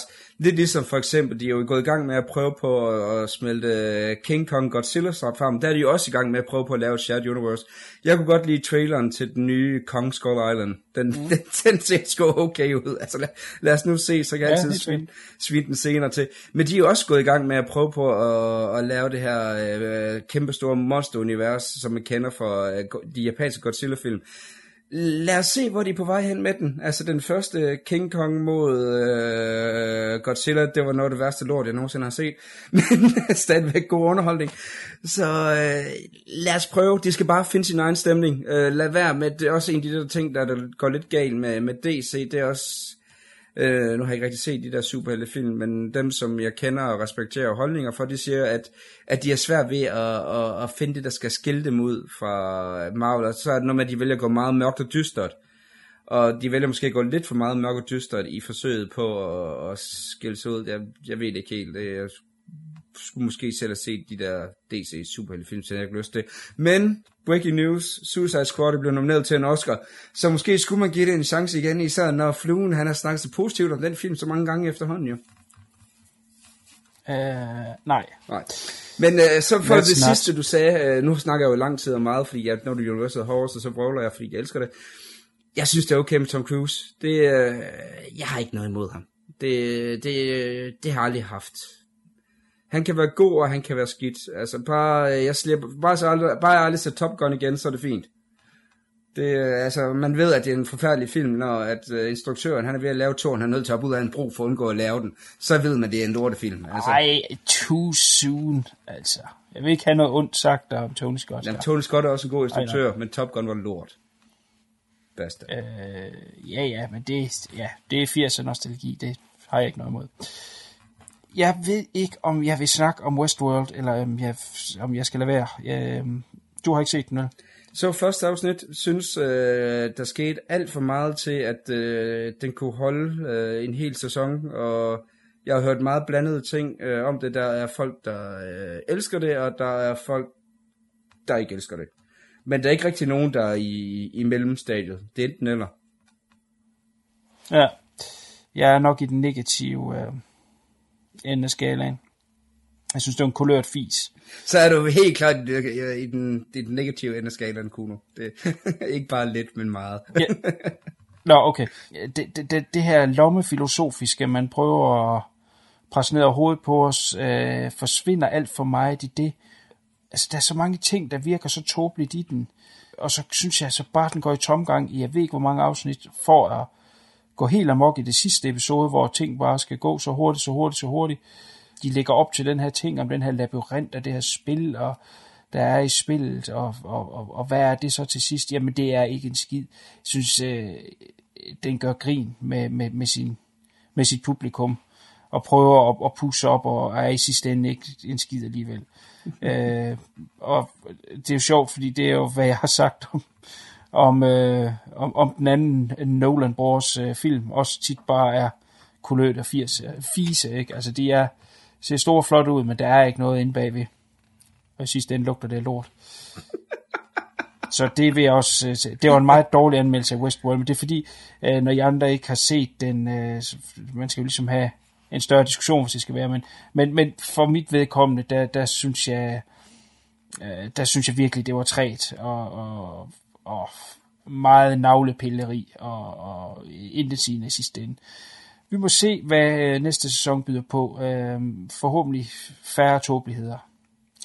Øh, kommer vi ud til andre verdener. Der, der bliver glimset, af, eller vist et glimt af, af, af en af de andre verdener i, i sidste afsnit, som er en samurai-verden. Og det er også en af de ting, der bare er så tåbeligt, fordi en samurai-verden er da det tåbeligste at lave. Øh, kan godt være, det kunne være sjovt at gå i en samurai-verden, men illusionen om at gå rundt i en western-verden, hvor vi kan gå, øh, i hvert fald som, som hvide mennesker, og nogenlunde falde ind, så forestil dig lige, at du tager til en samurai-verden.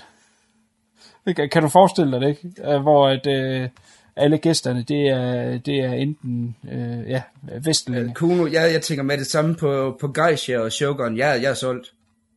Altså, øh, Gaijin Sun, det, er der. Ja, men det kan jeg sagtens se, CK. Men der var en mand. Der var Richard Chamberlain. Ja. Hvis der kommer et tog ind til samurai-verden, hvor at der er 500 mennesker på, kan du ikke se det? Det vil fuldstændig falde udenfor. Det er så tåbeligt fundet på. Øh, de der verdener, dem skal de jo vælge med omhu, og, og som øh, Michael Crichton gjorde i den originale, var det mere spiseligt, hvor det var riddertiden, og øh, hvad fanden var det, var det romertiden, eller fanden var det? Det er jo noget, hvor man kan sige, det, det, det, den, der vil man stadigvæk kunne sælge illusionen. Man kan fandme ikke sælge i- i- illusionen i forhold til, at det er i Japan. ja. Men Kuno, du glemmer det vigtigste. Geishas. som. Geishas, Kuno.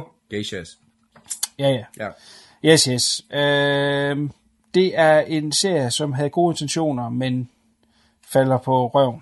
Lige nødt til at jeg spørge sige inden, øh, hvad synes du om Sisse, øh, Babette Knudsen i den? Godt skidt. Øh, håber på at se den i andre store internationale ting.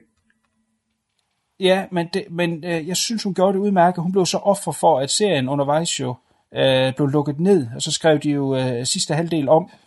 Ja, nu kommer jeg måske til at afsløre lidt der, men det går ud over hendes karakter. Og, og øh, når man så bagefter skal analysere øh, bagud omkring øh, hele serien, så synes jeg, at det pludselig virker meget handicappet. Altså hvis jeg skulle se den igen forfra så, og, og ville vide øh, hendes karakters skæbne, så synes jeg, at den er unødvendig og tåbelig. Men i sig selv gør hun det udmærket. Øh, Vi snakker jo tit om, at, om man sælger... Øh, kan, man, kan man lægge det danske på hylden ikke? Og, og sælge sig som en international skuespiller? Det synes jeg faktisk, hun gør fint nok deri. Det, så lad os så hun får en, en, en stor succesfuld karriere, ligesom Mads Mikkelsen. Det kunne, jeg, det kunne jeg godt for. Yes. Times will tell. Jeg skynder mig lige hurtigt. En anden tv-serie, som har øh, en meget fin lille titel. Den hedder Dirk Gentlys Holistic Detective Agency, Uh, så er vi ude af Adams. som er, ja, nemlig som er baseret på øh, Adam Douglas' øh, øh, bøger af, af, af samme navn. Øh, det er en meget skør tv-serie. I det univers kan man næsten regne ud.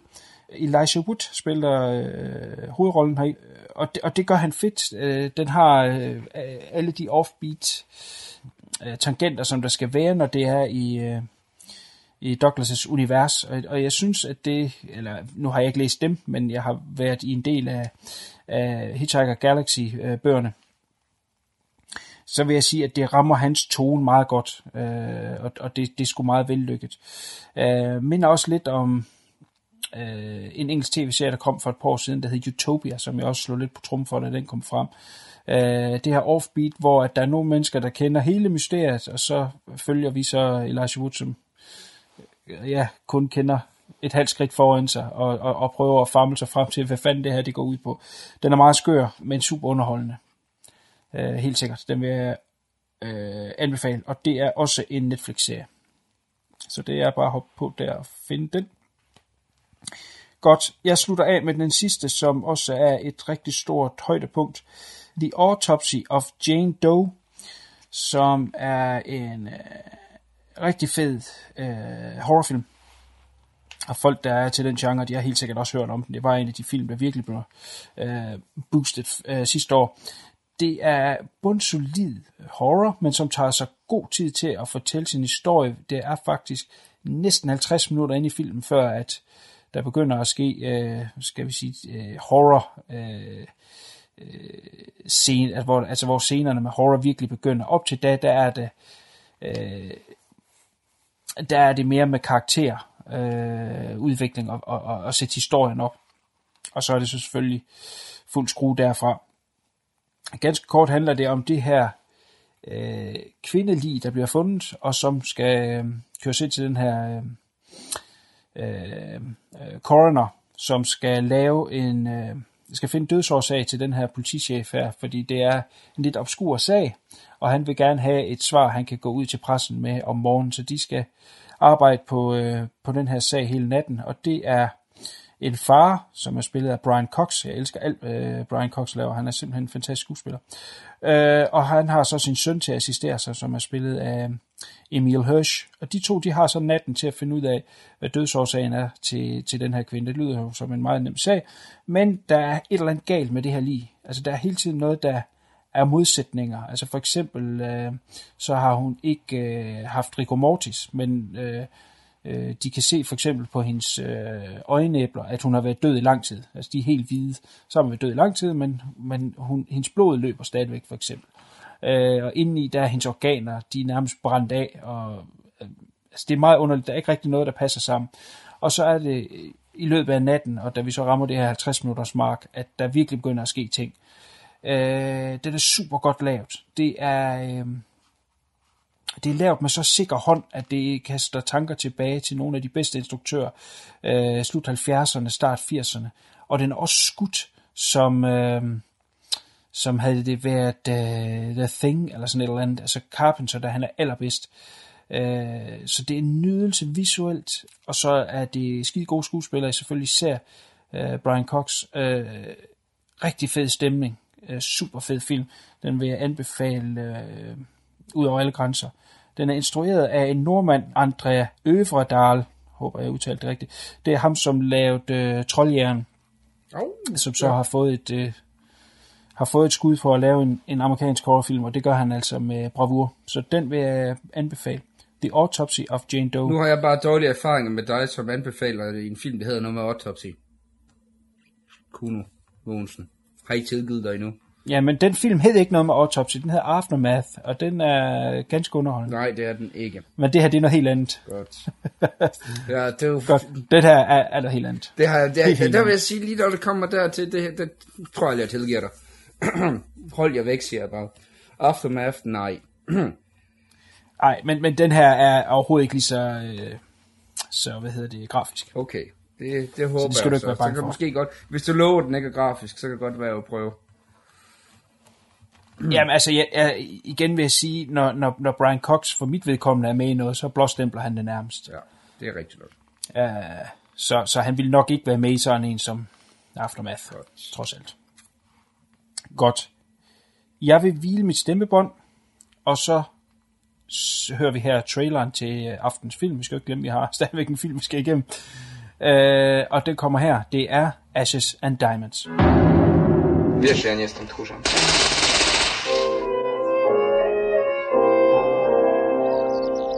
Koniec wojny to nie koniec walki. Zręczne zlikwidowanie takiego człowieka powinno zrobić dobre wrażenie. Rozkaz będzie wykonany. Lubi pani fiołki? Bardzo. Znamy się zaledwie parę godzin. Mnie się wydaje, jakbyśmy się już znali bardzo dawno. Już nie mogę dłużej zabijać, ukrywać się. Ja chcę żyć, po prostu żyć, no nic więcej musisz mi zrozumieć. Nic nie muszę.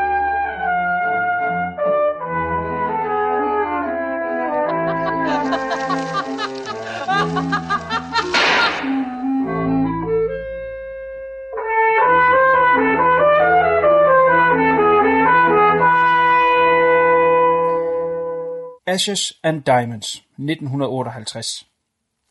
På den sidste dag af 2. verdenskrig i det krigshærvede Polen krydser fem skæbner hinanden over en nat ændres alt. CK, det er dig, der har valgt øh, ugens film. Øh, fortæl lidt om øh, Ashes and Diamonds.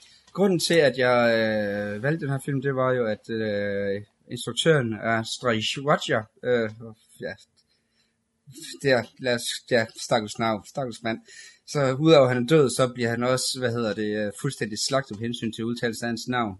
Det er jeg ked af. ja, men, han har det lidt op ad bakke selv efter hans død. Det, men han døde her i, øh, i oktober, og han er en af de, øh, de helt store, når det kommer inden for, for polsk film, og han har været nomineret til øh, Oscars øh, fire gange, og han har også vundet en æres Oscar, og en af dem, som altid øh, bliver nævnt med, med stor øh, respekt, når man snakker om alverdens film. Og her, Ashes and Diamonds, det er den øh, sidste del af hans krigstrilogi, hvor at, øh, øh, jeg må med skam sige, at jeg ikke har fået set øh, den første del, der hedder A Generation øh, endnu, øh, som også har det med, at den har øh, den kære Roman Polanski, i, og jeg brugte ordet kære på dansk, jeg må åbenbart blive småsyg, men så, så i en uh, skuespillerrolle. Øh, og de her tre film, hvor nummer to, det er Kanal, som er en sindssyg fed krigsfilm. Den der foregår i de her kloksystemer i den her sønderbombede by, hvor at øh, du har øh, de her polske frihedskæmpere, som skal øh, kæmpe sig igennem på den anden side af de øh, tyske styrker. Øh, på fyldt niveau med opstigningen, som øh, kone og mig vi anmeldte for snart to år siden. Kan det ikke passe? Jo. Jo, altså det, Jo, så hvis man kunne lide uh, opstigning, så er Kanal også øh, øh, helt, øh, helt exceptionel, og så øh, Ashes og Diamonds som er så meget interessant, fordi den, den foregår lige mere eller mindre øh, de samme dage, hvor øh, natten, hvor at krigen den sådan er øh, endegyldigt slut, og ligesom øh, udover at du følger de her to modstandsfolk på øh, en af deres sidste opgaver, så øh, handler, øh, lægger den også meget op til jamen, hele det der øh, lidt politiske spil, som, som kommer til at være der, og så er der masser af, af symbolik og, og skøre kameravinkler.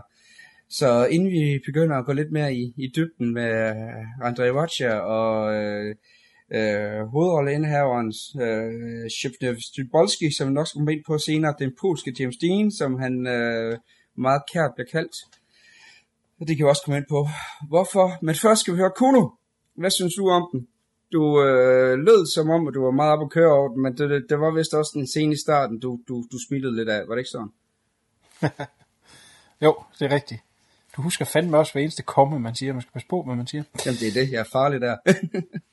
Ja, altså det her, det er øh, en film, øh, som jeg har hørt om før, men den har eludet mig, og jeg måske heller ikke selv opsøgt den øh, aktivt, hvilket jeg kan sige i dag, jeg er ked af, den skulle jeg have set for mange år siden. Det er en vanvittig flot film, og som har øh, øh, stor vigtighed, øh, nok mest for det polske folk, men øh, som, som billeder af en tid, og er et, øh, og, og måske også aktuelt i dag med, med alle de her lande, der nærmest er i krig med sig selv. Øh, evigt aktuelt på en måde. Og så har den, øh, altså det her, kan jeg ikke sige nok, den her visuelle stil, som er helt fantastisk, som jeg elsker. Og øh, øh, jeg er meget betaget af den, det må jeg sige, og er også meget interesseret i at se øh, resten af den her øh, trilogi. Uden tvivl. Øh, det du refererer til, som, som jeg havde øh, øh grint i dag, i, i øh, en af øh, i, i startscenen, det er den første scene i filmen, der er en mand, der bliver skudt i ryggen med en øh, maskinpistol, og så øh, øh, de her springladninger, der går, der går af. Der er en af dem, som sætter ild til jakken. Altså, der, der kommer sådan flamme ud. Jeg er helt sikker på, at der er nogen mennesker, som øh, ikke har andet at gøre end at sidde og overanalysere film. De vil sikkert øh, finde et eller andet frem til med de her flammer og at det er noget, der er lavet bevidst. Men øh, jeg tør sgu æde min gamle hat på, at, øh, at det er en effekt, der er gået galt. Men man tilbage i 58 synes, åh, oh, det så sgu da sejt ud, men vi måske godt i dag øh, kan grine i dag. Ja. Det var mine ord. Yes, ja. Jeg, øh, jeg så den her første gang for et par år siden, og var helt vild med den. Øh, jeg er så et andet sted nu. Øh, den her gang synes jeg, at den var øh, lidt mere træ og, og kom i gang med det. kunne måske godt være, jeg, fordi jeg havde, jeg havde set den før. Hvor, og det sjove var, at de ting, jeg, jeg elskede den for dengang, var jeg lidt lugten for her, og, og det, jeg var lidt lugten for øh, forrige gang, det var helt vildt med den her gang. Altså, hvor at, at der, hvor jeg sådan virkelig synes, den skrællede igennem, det var øh, skinnet igennem, ikke skrællet igennem, skinnet igennem, må jeg hellere snakke over Det var kærlighedshistorien, som, øh, ja, første gang jeg så det ikke rigtig synes passede, men nu synes jeg helt klart, det var noget af det mest, mest rørende. Øh, du har hovedpersonen, øh, Maciek, øh, Maciek, igen, jeg undskylder til det polske folk, I har ikke fortjent, jeg vil udtale jeres navn, det har I ikke, sorry. Øh, for at øh, han... Øh, har de ikke lidt nok, CK? Har de ikke lidt nok? Jo, har, de, har Polen ikke lidt nok i forvejen? Altså, så kommer jeg ud, det gør de nu være stakkels puttefærd. Altså, det, det, og, øh, og hvor at øh, han har, hvor han har det her snivår her, han skal, han skal fuldføre og hvor han så møder den her øh, pige på en bar, hun er så bartender, og han bliver øh, forelsket i hende, og hele hans øh, verdenssyn kommer op til en revurdering, og hvor jeg måske synes i forhold til resten af filmen, hvor du havde lidt mere med alt det her symbolik, øh, øh, symbolik, symbolik i forhold til øh, øh, krigens slutning, og ja, hvad vil det ske mere rent politisk, og hvor man ligesom satte nogle... Øh, øh, nogle lidt større øh, problemstillinger op, hvor jeg måske synes, at kærlighedsstolen det måske bare for at være der, hvor at, at den her gang, der synes jeg at virkelig, det var filmens hjerte, at det var den, der, der ligesom gjorde, at, at filmen gled, øh, stadigvæk gled ned, bare at det var på et andet grundlag, end, end første gang jeg så den, hvor at, at der havde jeg, øh, at den her gang, der havde ligesom styr på, hvad det var, han gerne ville med den, hvor det så var her, at at jeg bedre kunne nyde det her virkelig fantastiske skuespil af Stefan Kubolski. Så øh, det ved jeg ikke, hvordan du, du havde det med det, øh, for at tage en ting i gang med øh, selve kærlighedshistorien over for øh, hele den her brugerindstilling til, men jamen, hvad bliver øh, Polens skæbne her efter 2. verdenskrig, for det lægger lidt op til, jamen går det hen, og så bliver kommunisterne, der vinder, det ved vi jo så nu, at det, det var det. Øh, samtidig med, at øh, man nu øh, har den her kærlighedshistorie. Hvad, hvad synes du er det, det vigtigste? Hvad taler dig mest? Er det helheden der, eller har du det ligesom mig, at der er sådan to ting, som måske kæmper lidt om opmærksomheden, og om det så ligesom går helt i, i spænd sammen? Hvis du forstår, hvad jeg mener. Det er ikke sikker på, at jeg selv gør. ja. Nej, jeg, jeg er ret sikker på, øh, at jeg forstår, hvad du mener.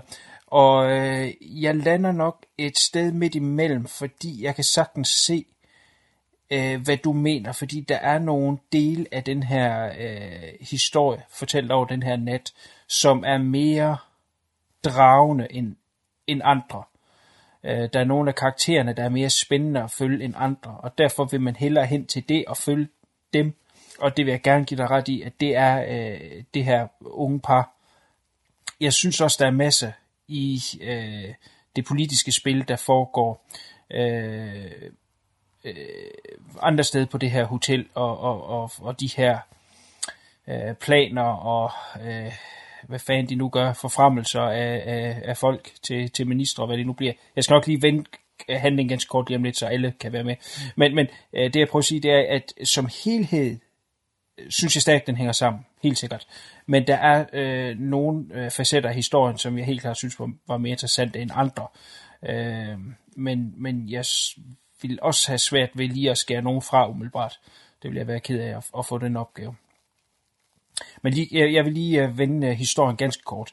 I de døende dage af, øh, af 2. verdenskrig her, der har øh, Polen den her øh, øh, egne her, som de kalder Home Army, øh, som øh, likviderer øh, selvfølgelig tyske soldater, men de har også den her øh, kommunist, øh, er han leder, eller hvad fanden han er, det kan jeg ikke engang helt huske. Jamen, han, er, han kommer tilbage fra eksil i, i Rusland, så han er sådan af de højere i partitoppen, skal det vist forestille. Ja, og han har også øh, kæmpet i den spanske borgerkrig. Og, og, og ham skal de slå ihjel, og det er egentlig det, den starter med. Uheldigt for dem, så kommer de til at slå øh, to øh, uskyldige ihjel. Og så er det, at øh, missionen den bliver udskudt hen til det her øh, hotel, hvor der skal være en, øh, en middag om aftenen, hvor at der kommer en masse fine herrer.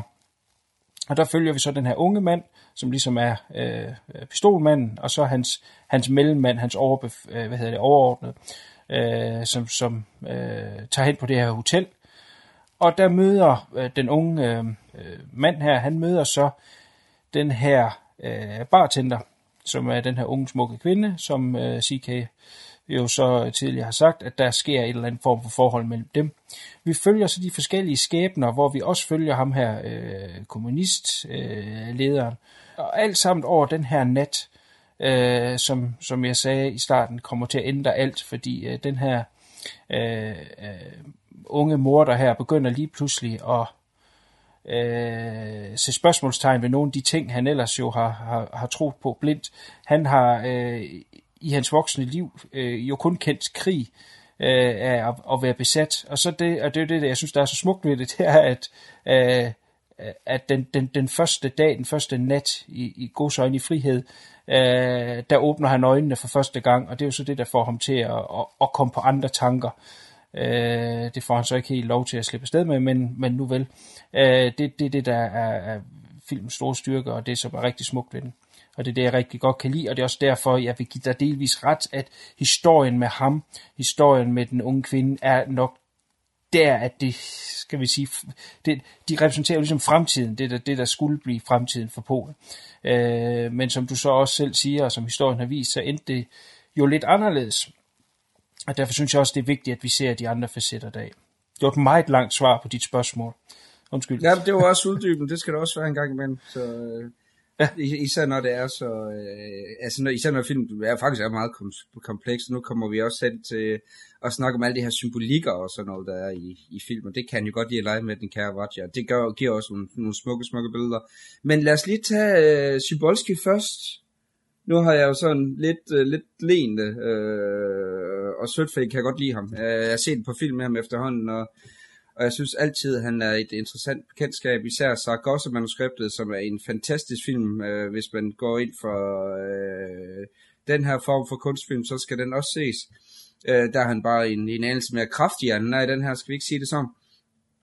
Så, øh, men øh, ja, han, øh, han bliver kaldt den, den øh, polske James Dean, og øh, historien går også på, at ham og, og Vatja, de havde, øh, havde begge set de her James Dean-film, og blev enige om, at den form for øh, realistisk skuespil, han havde dem, de gerne prøve at have i, i den her. Så det er også derfor, at han for eksempel render rundt i en læderjakke og de her store solbriller, og, øh, og han prøver, han, han har også den der lidt sårbarhed og vrede, som man har i nogle af de her James Dean-film, og og så også en, en lille krølle på halen, så havde han også en af de lidt mere øh, bizarre døde, øh, dødsfald, hvor at øh, han havde noget med, at når det kom det her tog, når han skulle til at få arbejde, så plejede han, øh, fordi det så fedt ud, og så hoppe op øh, på toget, mens det kørte, hvor der så var en dag, at han kom til at glide, og så øh, røg ind under og blev kørt over af toget.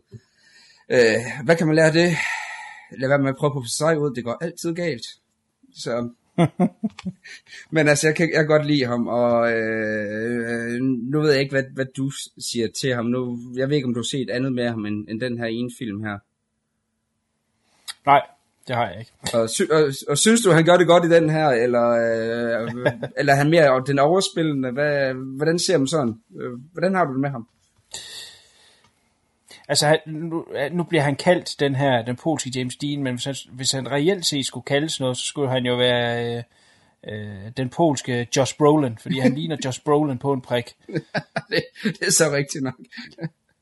Det, det hvad han har sagt, øh, ja, der, opdøb, der opdøbte jeg ham lige, sorry, men øh, det hvad han har sagt, jeg synes ikke han overspiller, men altså han, han, han fylder jo meget, og han har store armbevægelser, og han er meget animeret, og det er han hele tiden.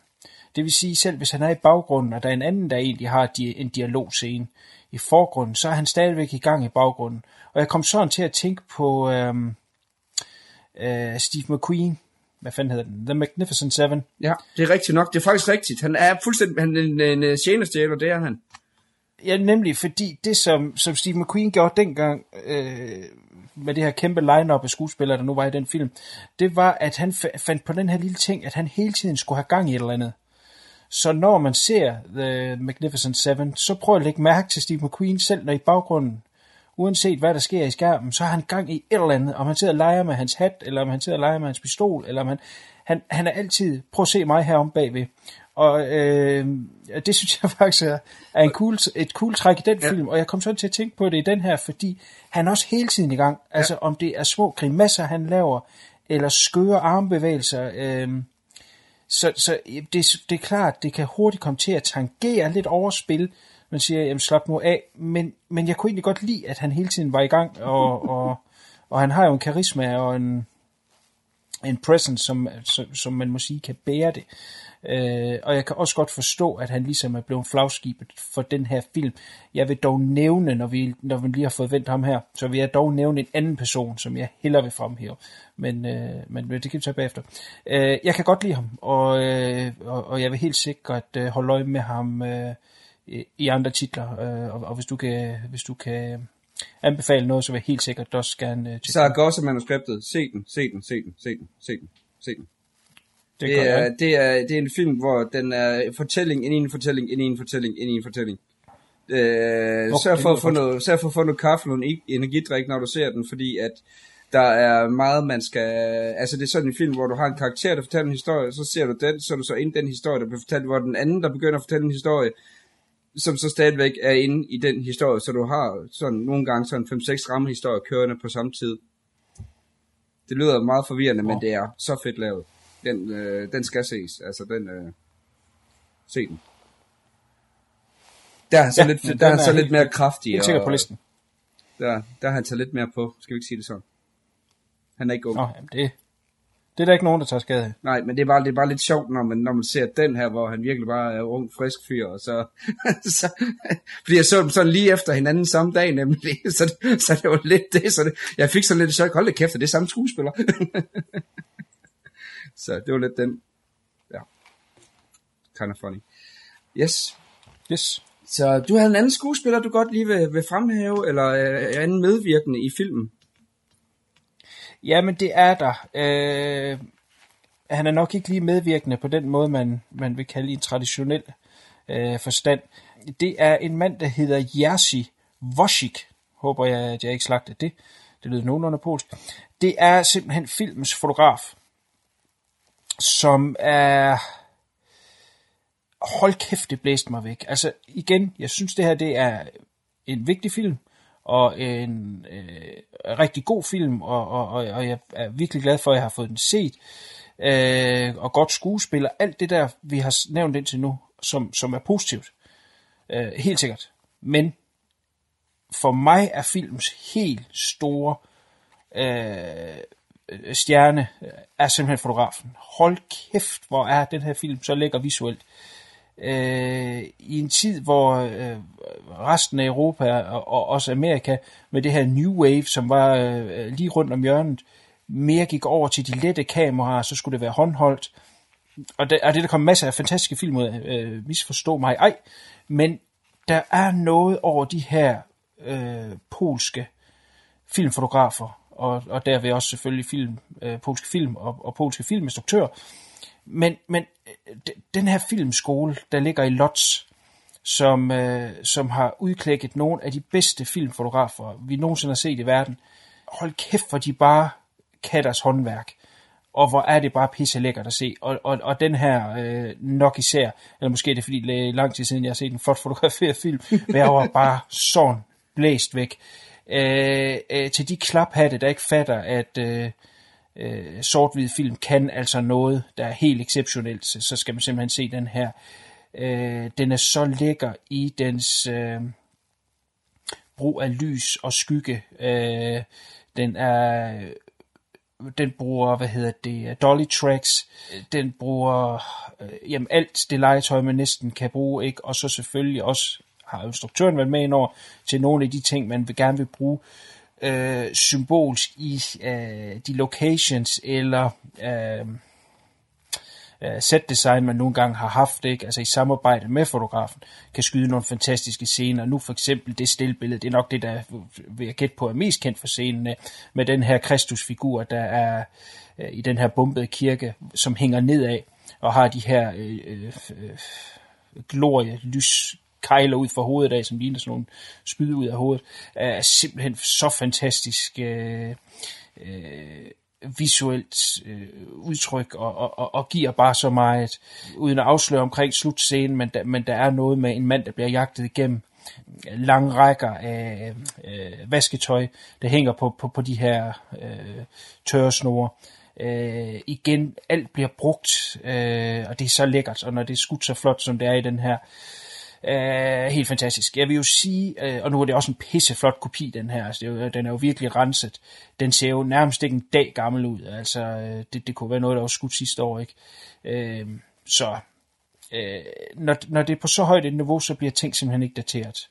Uh, det, det er kunst øh, håndværket i sin, i sin fineste. Jeg, jeg, jeg vrøvler måske lidt nu, men, men øh, jeg er visuelt, når, når, når det kommer til film. Øh, øh, god historie, godt skuespil, alt det der. Yes, lækkert. Det er creme oven i, i, i, i, i en visuel film. Men, men øh, til syvende og sidst, så er film et visuelt medie, og, og, og det skal øh, med sådan en film her køres helt til døren, og det er det sat også af. Så øh, for mig, den her fotograf er, er, er films helt store stjerne. Så nu, nu øh, jeg skal jo passe på med at sige lidt alt for meget om slutningen. Det, det sidste skud i, øh, i den, øh, der hvor den, den ligesom stopper, det er jo også en af de mest øh, citerede øh, øh, slutninger. Det, det er sådan en, man, det er sådan et, skal jeg ikke bare sige, det billede, man ligesom forlader, man, altså hvor man, det, man er rystet, når man er lidt færdig, men altså, det er sådan lidt, det er, øh, når man ser det her billede her, så med det samme, så øh, lægger man også mærke til, at den er også blevet citeret i mange andre film. Det, øh, mm og det siger også bare om, hvor, hvor stærkt det har, det har virket på folk, der har set den. Det er også sådan en, en film, hvor øh, jamen, altså, mange af de store amerikanske instruktører har også været hen og sige, at det er en af de film, de er mest inspireret af. Så blandt andet Martin Scorsese med videre, og det forstår man også godt, når man ser den, hvorfor at man går hen og, og, og vælger at lade sig inspireret af, af nogle af de her rigtig, rigtig fede scener. Altså også bare mm. måden, der han bruger symbolikken på. Nu nævnte du jo selv den her Jesus-figur her, Øh, ja. Og det giver også god mening med, med den her øh, store knægt, som hovedpersonen nu engang er jo. Altså det, det var en af de ting, jeg lå mærke til her. Det var jo, at han er jo mere eller mindre bare en, en stor dreng, som, øh, som du også var inde på, hele hans voksenliv har lejet røversoldater, og ikke helt ved det, det helt store. Og så er det så, at han, han møder en, en kvinde, han, han falder for, at han aner ikke, hvordan han skal tage det. Altså det er jo, det er også det, og... Øh, og hun vil heller ikke, fordi hun har jo også levet i en krig hele, så det der med, at øh, du har de her unge mennesker her, som jo øh, har været tvunget til at være voksne, og så lige pludselig, så er de tilbage til at være teenager igen, og de aner ikke, hvordan de skal opføre sig, og så ja, er der måske også lidt problemer der ved deres forhold, fordi de ikke aner, hvad det er, de laver, fordi de har sprang de der år over i deres, øh, i deres udvikling. Det synes jeg også er utrolig interessant, at, de, øh, at, at man har tid til det, og og så også den her Jesus-figur, som er også den her tabte uskyld, fordi han jo vender på hovedet, og, øh, og alt det der. Det er også på et tidspunkt, det er så sjovt, og, og jeg sad også og, og grinede lidt af det, men jeg synes, den, den fungerede rigtig godt. Jeg ved ikke, om du vil mærke til, men det er også flere steder der i slutningen af filmen, når han står uden for den her hotel her, hvor den her hvide hest her, han står og klapper lidt med og, ja. og kæler for. Og jeg, synes, og jeg synes også, det er, det er, det er et fedt symbolik på det der med, at han er den der uskyld der med, at øh, hvor du øh, i starten ser der, hvor at lige inden at øh, de skal de skyder de her to mænd her, så ligger han jo bare og fløjter, hvor at øh, hans, øh, hans ven jo sådan mere er, øh, altså han er, han er påvirket af det, hvor at øh, Maschek, han er så lidt, nå, ja, men det er bare, det er bare hyggeligt, altså det er efter han øh, har skudt de her to personer, jamen, så har han heller ikke de, de, de store sådan følelsesmæssige reaktioner jo, som han jo så får, fordi så lige pludselig så er det, at han begynder at opdage alt det her moral og sådan noget, som har været sat på standby i fem år. Og, og alt det der med, at, at det hele lige er på den her ene, øh, ene nat, det hele kumulerer. Ej, den del af filmen synes jeg fungerer skide godt. Altså det, øh, det der, der får øh, Sibolski virkelig kørt hans karakter helt derud, hvor det bliver fedt. Det fanger man. Øh, og også bare det der med, at han render rundt i en øh, læderjakke, som øh, overhovedet ikke er tidstypisk for øh, 1945. Men det passer bare så godt til karakteren. og, det, og det synes jeg faktisk er ret fedt, det der med, at man har, i stedet for at gå efter den, den helt store øh, detalje, man ofte gør, hvis man går tilbage, altså hvis man skulle lave en film nu, øh, der foregik i 1945, kunne jeg love dig for, at man kiggede meget på, at det lignede kostymer, fordi ellers havde du jo folk som os, der med det samme ved at gå hen og begynde at flå den fra hinanden, hvor at, at her synes jeg, det er fedt, at man gør det så, at det beskriver karakteren. Så kan det godt være, at den her læderjakke her, den, øh, den måske først blev lavet øh, 10 år senere, men det er bare med til at understrege, at han er jo en teenager, altså, øh, som blev tvunget til at blive voksen alt for hurtigt, og det er fedt, og undskyld, jeg prøver så meget. Men øh, hvad synes du om det her, for eksempel den hvide hest, når at jeg prøver på at lade dig få det ord indført? Jamen, øh, jeg er en stor sokker for symbolik. Øh, hvide heste har igennem filmhistorien jo øh, dukket op igen og igen.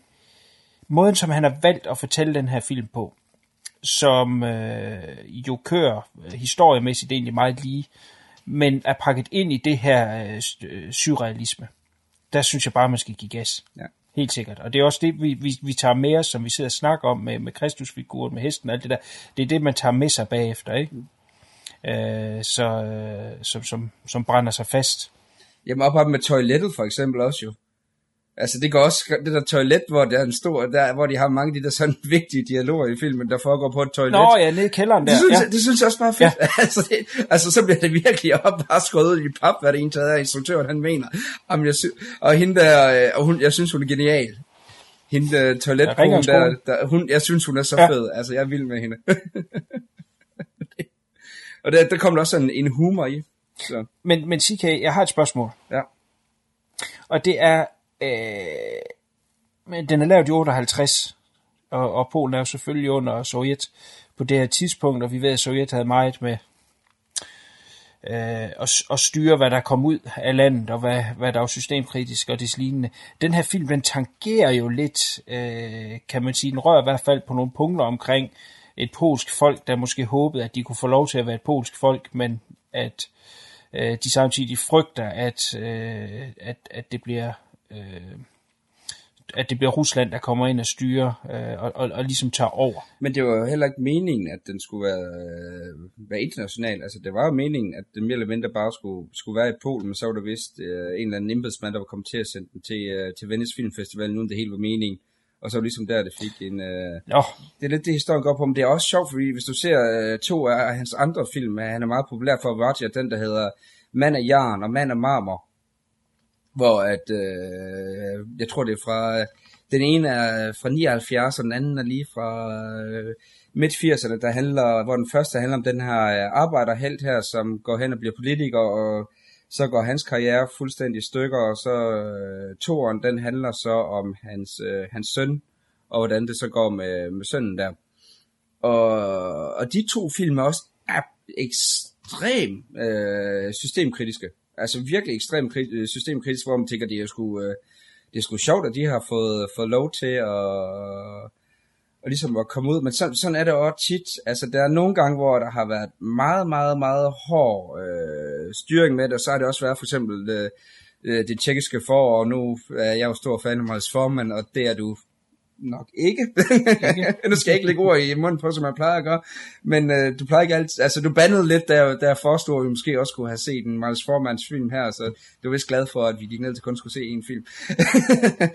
Men det var også det samme, hvor han ja. jo også sådan noget som, øh, hvad hedder det, øh, The Fireman's Ball, hvor at der er også total øh, systemkritik i det. Og det har de også øh, fået lov til, og noget af Tarkovskis jo er jo også, øh, der er der også nogle gange, hvor der er nogle overtoner, hvor man kan se, at det ikke lige er ren og skær systemdyrkelse det hele. Så de har jo fået lov til, de her østeuropæiske øh, instruktører, at, komme frem med noget kritik, især efter Stalin, han, øh, han ikke længere havde, at de begyndte at tølle lidt op. Altså det, og også bare Eisenstein, som vi snakker om før med Alexander Nevsky, som du var også var rigtig glad for, da du anmeldte den for et stykke tid siden. Mm. Han, øh, han fik jo, uh, hans Ivan Grusomme blev jo, uh, meningen skulle være i tre, den kom jo kun i to, fordi Stalin han synes, at uh, det var for systemkritisk, så den forsvandt der, men det kom jo så stadigvæk ud her, så, så jo, altså, det var ikke, det var ikke så uh, jernhårdt, som man skulle tro, fordi de, de slipper sgu afsted med noget her, det gør de. Og det synes ja, jeg er helt fedt. sikkert. Ja, ja, ja, men helt sikkert, helt sikkert. Altså, det er jo en historie indenfra, Ja. kan man sige. Og, og det er også bare fedt, at, øh, at, at man så får lov til det. Så yes, Ja, helt sikkert. Bestemt. det var mange ting på... Jeg kom lidt, der kom lidt monologer i, i dag, må de kære øh, seere lige blive advaret om, eller nu er det for sent, fordi nu har de fået dem alle sammen, men velkommen til View Review til nye lyttere. ja. Jeg har ikke så meget mere til, øh, til den her film her, udover at jeg håber på, at folk er blevet lidt øh, interesseret i den. Har du noget, inden vi går hen til vores øh, anbefalingsrunde? Det eneste, jeg lige har skrevet ned, at det, øh, altså, det, det, det er en skør øh, observation, så det er ikke sikkert, at der er noget i det. Men øh, øh, 2. verdenskrig slutter, og øh, man kan fejre og fest hele natten, hvis man vil. Øh, den fest, der er på det der her hotel, der ligner jo nærmest en begravelse. Er der et eller andet i det? Jeg ved ikke, om du lå mærke til, altså, øh, det der, der skulle forestille at være en stor fest, hvad jeg vil forestille mig har været i virkeligheden.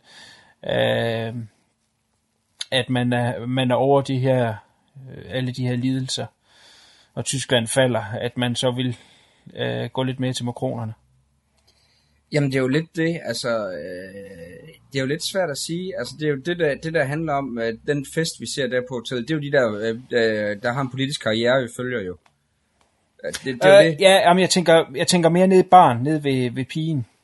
Jamen det er det også det, der bliver, det, der men- bliver lagt lidt op til, øh, for eksempel øh, scenen lige efter øh, de her to øh, snimor i starten, hvor at der har du jo også, hvor, hvor folk de står omkring de her to lige, og de er jo bitre.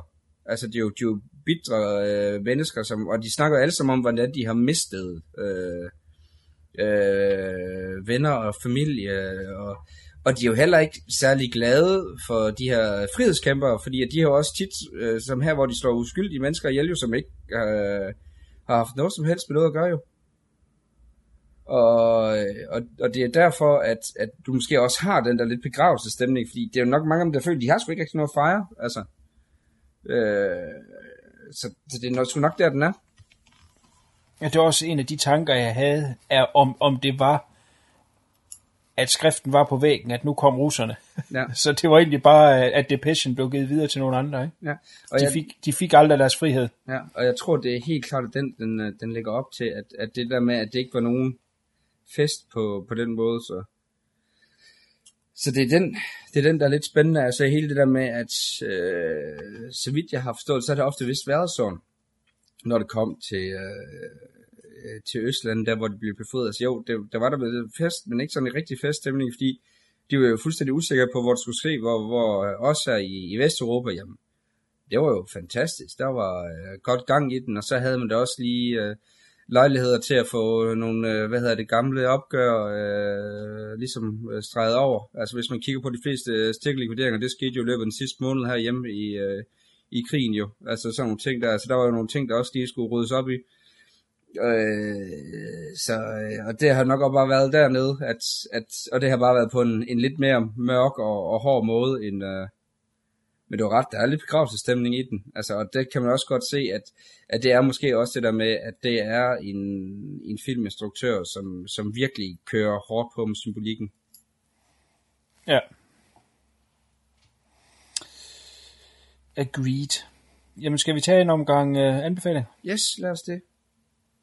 Så øh, jeg tror faktisk, skal, jeg vil... Skal jeg ligge ud? Vil du lægge ud den her gang? Yes, det gør du. Læg ud. Det, det, det, er, det bestemmer du. Du er ordstyr. Jamen, så vil jeg faktisk lægge ud, fordi så du, du, ja, du uh, slutter af med lidt mere uh, positivt end mig, og så det fortjener filmen også at have en helt, fordi jeg var lidt mere blandet den her gang i forhold til første gang, jeg så den, hvor at jeg synes, den var lidt mere øh, træ, øh, men jeg vil stadigvæk sige, det er en film, der fortjener at blive set for sinisterne, altså dem, som godt kan lide øh, den europæiske filmskat, så er den helt klart at se.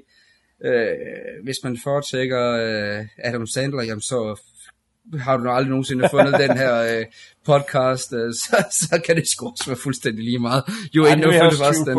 Men, øh, men jo, helt klart øh, øh, at- øh, se en film, og øh, nu bliver jeg lige ligge 10 år, så prøver jeg på at se den igen, og så se om jeg har et helt andet indtryk af den igen. Altså det, det er også sådan en film, som og måske er meget i, hvor man er henne lige i sit liv, kunne jeg forestille mig, hvordan man lige ser den. Så men øh, lad os øh, slutte af med, at Kuno får lov til at give den, den for, hvad hedder det, bifald, den har fortjent. Ja, jamen, så vil jeg starte med, med det, som jeg så har, som er lidt negativt, øh, trods alt. Øh, selvom det er meget lidt. Altså, jeg tror måske også, det har lidt at gøre med, øh, med, med den udvikling, du har haft med den. Altså, den er lidt i den lange ende. Øh, den, og, og jeg tror, du brugte ord træ på et tidspunkt. Jeg, kan, jeg kunne godt forestille mig, hvis jeg selv skulle se den anden gang, at jeg, der vil være øh, nogle passager i filmen, som, som, som vil, kan virke lidt tunge i det. Det lægger man ikke mærke til første gang, det skal jeg skynde mig at sige, ikke? men den klikker ind på lige omkring en time og 50 minutter. Og, og jeg synes jo faktisk, at selve grundhistorien er jo meget simpel. Altså, der er de her to mænd, som skal begå det her, øh, den her likvidering.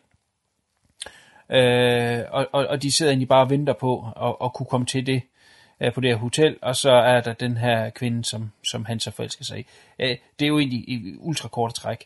Øh, så er der så tusind andre ting, som vi har været forbi med, med symbolik og alt sådan noget der. Så, så måske er en time og 50 lige overkant. Never mind. Øh, jeg vil gerne øh, snakke positivt med det her. Øh, som jeg, som jeg har sagt flere gange, altså det visuelle er det, der drager mig ind i den. Øh, og det gør den helt fra, fra starten af. Det er øh, en gruppe mennesker, der har lavet den her film, instruktør øh, og, øh, fotograf og, og, og, og skuespillerne, som virker ungt og friskt. Altså det er på ingen måde, selvom den er 58, en film, der føles gammel. Det, det, det føler jeg ikke. Øh, og, og, og man presser konvolutten på alle øh, facetterne, og der øh, selvfølgelig, som jeg har sagt flere gange, det visuelle er helt fantastisk. Øh, Øh, og og det, det vil drage en ind med det samme. Den, begy- den har også en hook, som også er en af mine helt store kæpheste. Det er en film, skal have en hook. Man er med det samme i, i, øh, øh, på mission med dem, hvor de er ude og likvidere det, hvor de kommer til at skyde de forkerte her. Og og det er det, den starter med, så man er med det samme øh, i en, en actionsekvens og, og, og er midt i historien. Øh, og det synes jeg er fedt. Øh, og så synes jeg også, det er fedt igen, at det, at den har en relativ simpel skelet, så altså, der, øh, den grundhistorie kan man følge med selv, hvis man bliver hægtet lidt af det, det politiske spil, så kan man i hvert fald altid følge det andet. Men det er fedt, at der er så meget politik oveni, og, og der er noget, man kan læse videre, hvis man vil, og måske er der noget at hente i de her to andre film, der er i trilogien, som, som kan give den lidt. Og så synes jeg øh, simpelthen bare, den er, det, det, er måske forkert at sige, den er hyggelig, men, men der er et eller andet over den, ikke? Altså man kan virkelig, man kan virkelig mærke den her film, og det synes jeg er fedt. Øh, så det var et, et, en stor oplevelse, og det skal jeg sige, Kate, selvfølgelig lige tak for, øh, og, og få, få tvunget mig til at se den. Det er øh, ikke en byrde at se den. Det er rent fornøjelse. Det, lad, os, lad os høre, hvordan du kommer til at sige, når vi når hen til øh, det næste Star Wars, når vi skal have en, øh, en quick podcast. Så ser vi, om du så stadigvæk er positiv indstillet over for mig. ja, men, men, øh, men, men jeg vil anbefale den til folk, som, som kan lide det visuelle og gerne vil have noget øh, historie at rykke i. Øh, og også gerne symbolik, så, øh, så er der masser at hente her. Og, og som, som CK sagde, hvis, hvis man er til de lette film, så skal man aldrig nogensinde derhen af den her. Øh, men jeg synes, øh, for eksempel trailer til film, som, som ligger inde på vores Facebook, illustrerer meget godt, øh, øh, mange af de visuelle lækkerier, der er i den her film. Og er man draget af det, jamen, så skal man bare se den, og synes man, det ser tåbeligt ud, så skal man holde sig væk. Øh, yes. Hvad hedder det? Jeg glemte helt at nævne, at, øh, at fotografen, han øh, instruerer øh, sin egen film, så vidt jeg kan forstå den eneste film, han har instrueret, øh, i 99, det hedder The Gateway to Europe. Den, den tror jeg, jeg vil opdrive og, øh, og tjekke, fordi at, øh, en mand med sådan en løje, han må have lavet noget, der er lækkert. Er det en, du har hørt om? Nej, overhovedet ikke.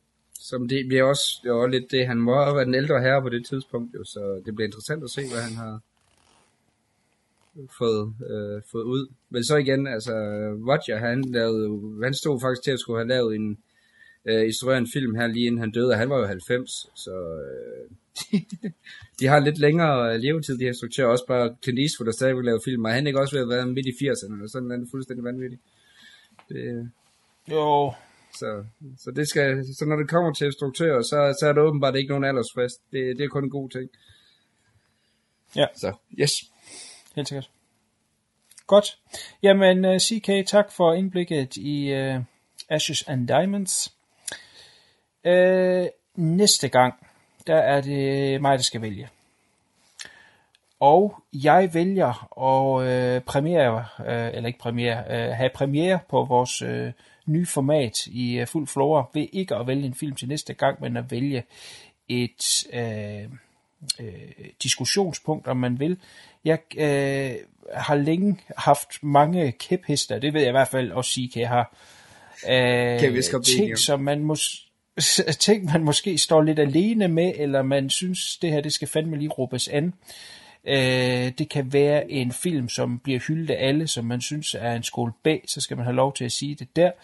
Øh, eller en, ja, I don't know, en skuespiller, der ikke bliver sat pris på, eller et emne eller et tema, som man synes øh, bliver øh, glemt lidt i et eller andet situation. Øh, det er det, vi, vi, vi tager næste gang, så vælger vi hver nogle punkter og vender i et segment, som hedder Truth Be Told. Jeg tænker, det er et, der kan vende tilbage fra gang til gang, hvor man kan tage noget op, og så er det ligegyldigt, hvor upopulært det måtte være, så har man simpelthen sin, øh, sin skokasse der og, og, øh, og bræge fra. Det tror jeg, det er noget, du sætter pris på, øh, Sikke. Ja, altså, så kan det måske endelig være, at jeg får lov til at få, øh, få lov til at snakke positivt om Pitch Perfect 2, så jo. Ja, jamen det må du meget gerne. Hvis Okay. den er en af dine punkter, så skal du have det. Ja. Hvis det er Truth Be Told, en af de bedste film, så er det, det øh, et punkt hos dig. Ja. Så det bliver en lidt anderledes øh, cast næste gang, men jeg tror, det kan blive rigtig sjovt, at vi har de her øh, roundtable, hvor vi kan øh, dele meninger lidt på kryds og på tværs. Helt sikker på, at vi nok skal blive uvenner over en rigtig, øh, rigtig masse ting. Så øh, nu prøver vi det her nye format og, øh, og, og skyder i gang næste gang med, med en masse debat. Men der skal nok komme en set til sidst, hvor vi også skal få vendt øh, deciderede titler. Så øh, spændende.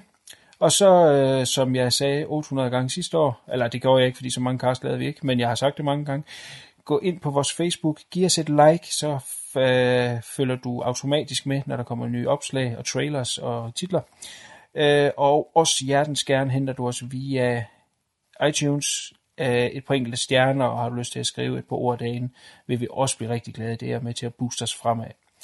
Godt, øh, så har jeg ikke mere, enten at øh, jeg glæder mig til, at vi snakkes ved i næste måned. Øh, kan du sige pænt farvel på polsk, CK? Skød, skød. Så. Stakkels polakker, mand. Vi er bare på deres hitlist nu. Det er, det er, home, det er godt, det home army, den der er opløst for, øh, for 60 år siden. Ellers så vidste vi det godt, hvem det kom efter. Hold da op. Ah, så ring det på din dør i nat. Det er godt. Tak for den her gang. Bye bye. Hej.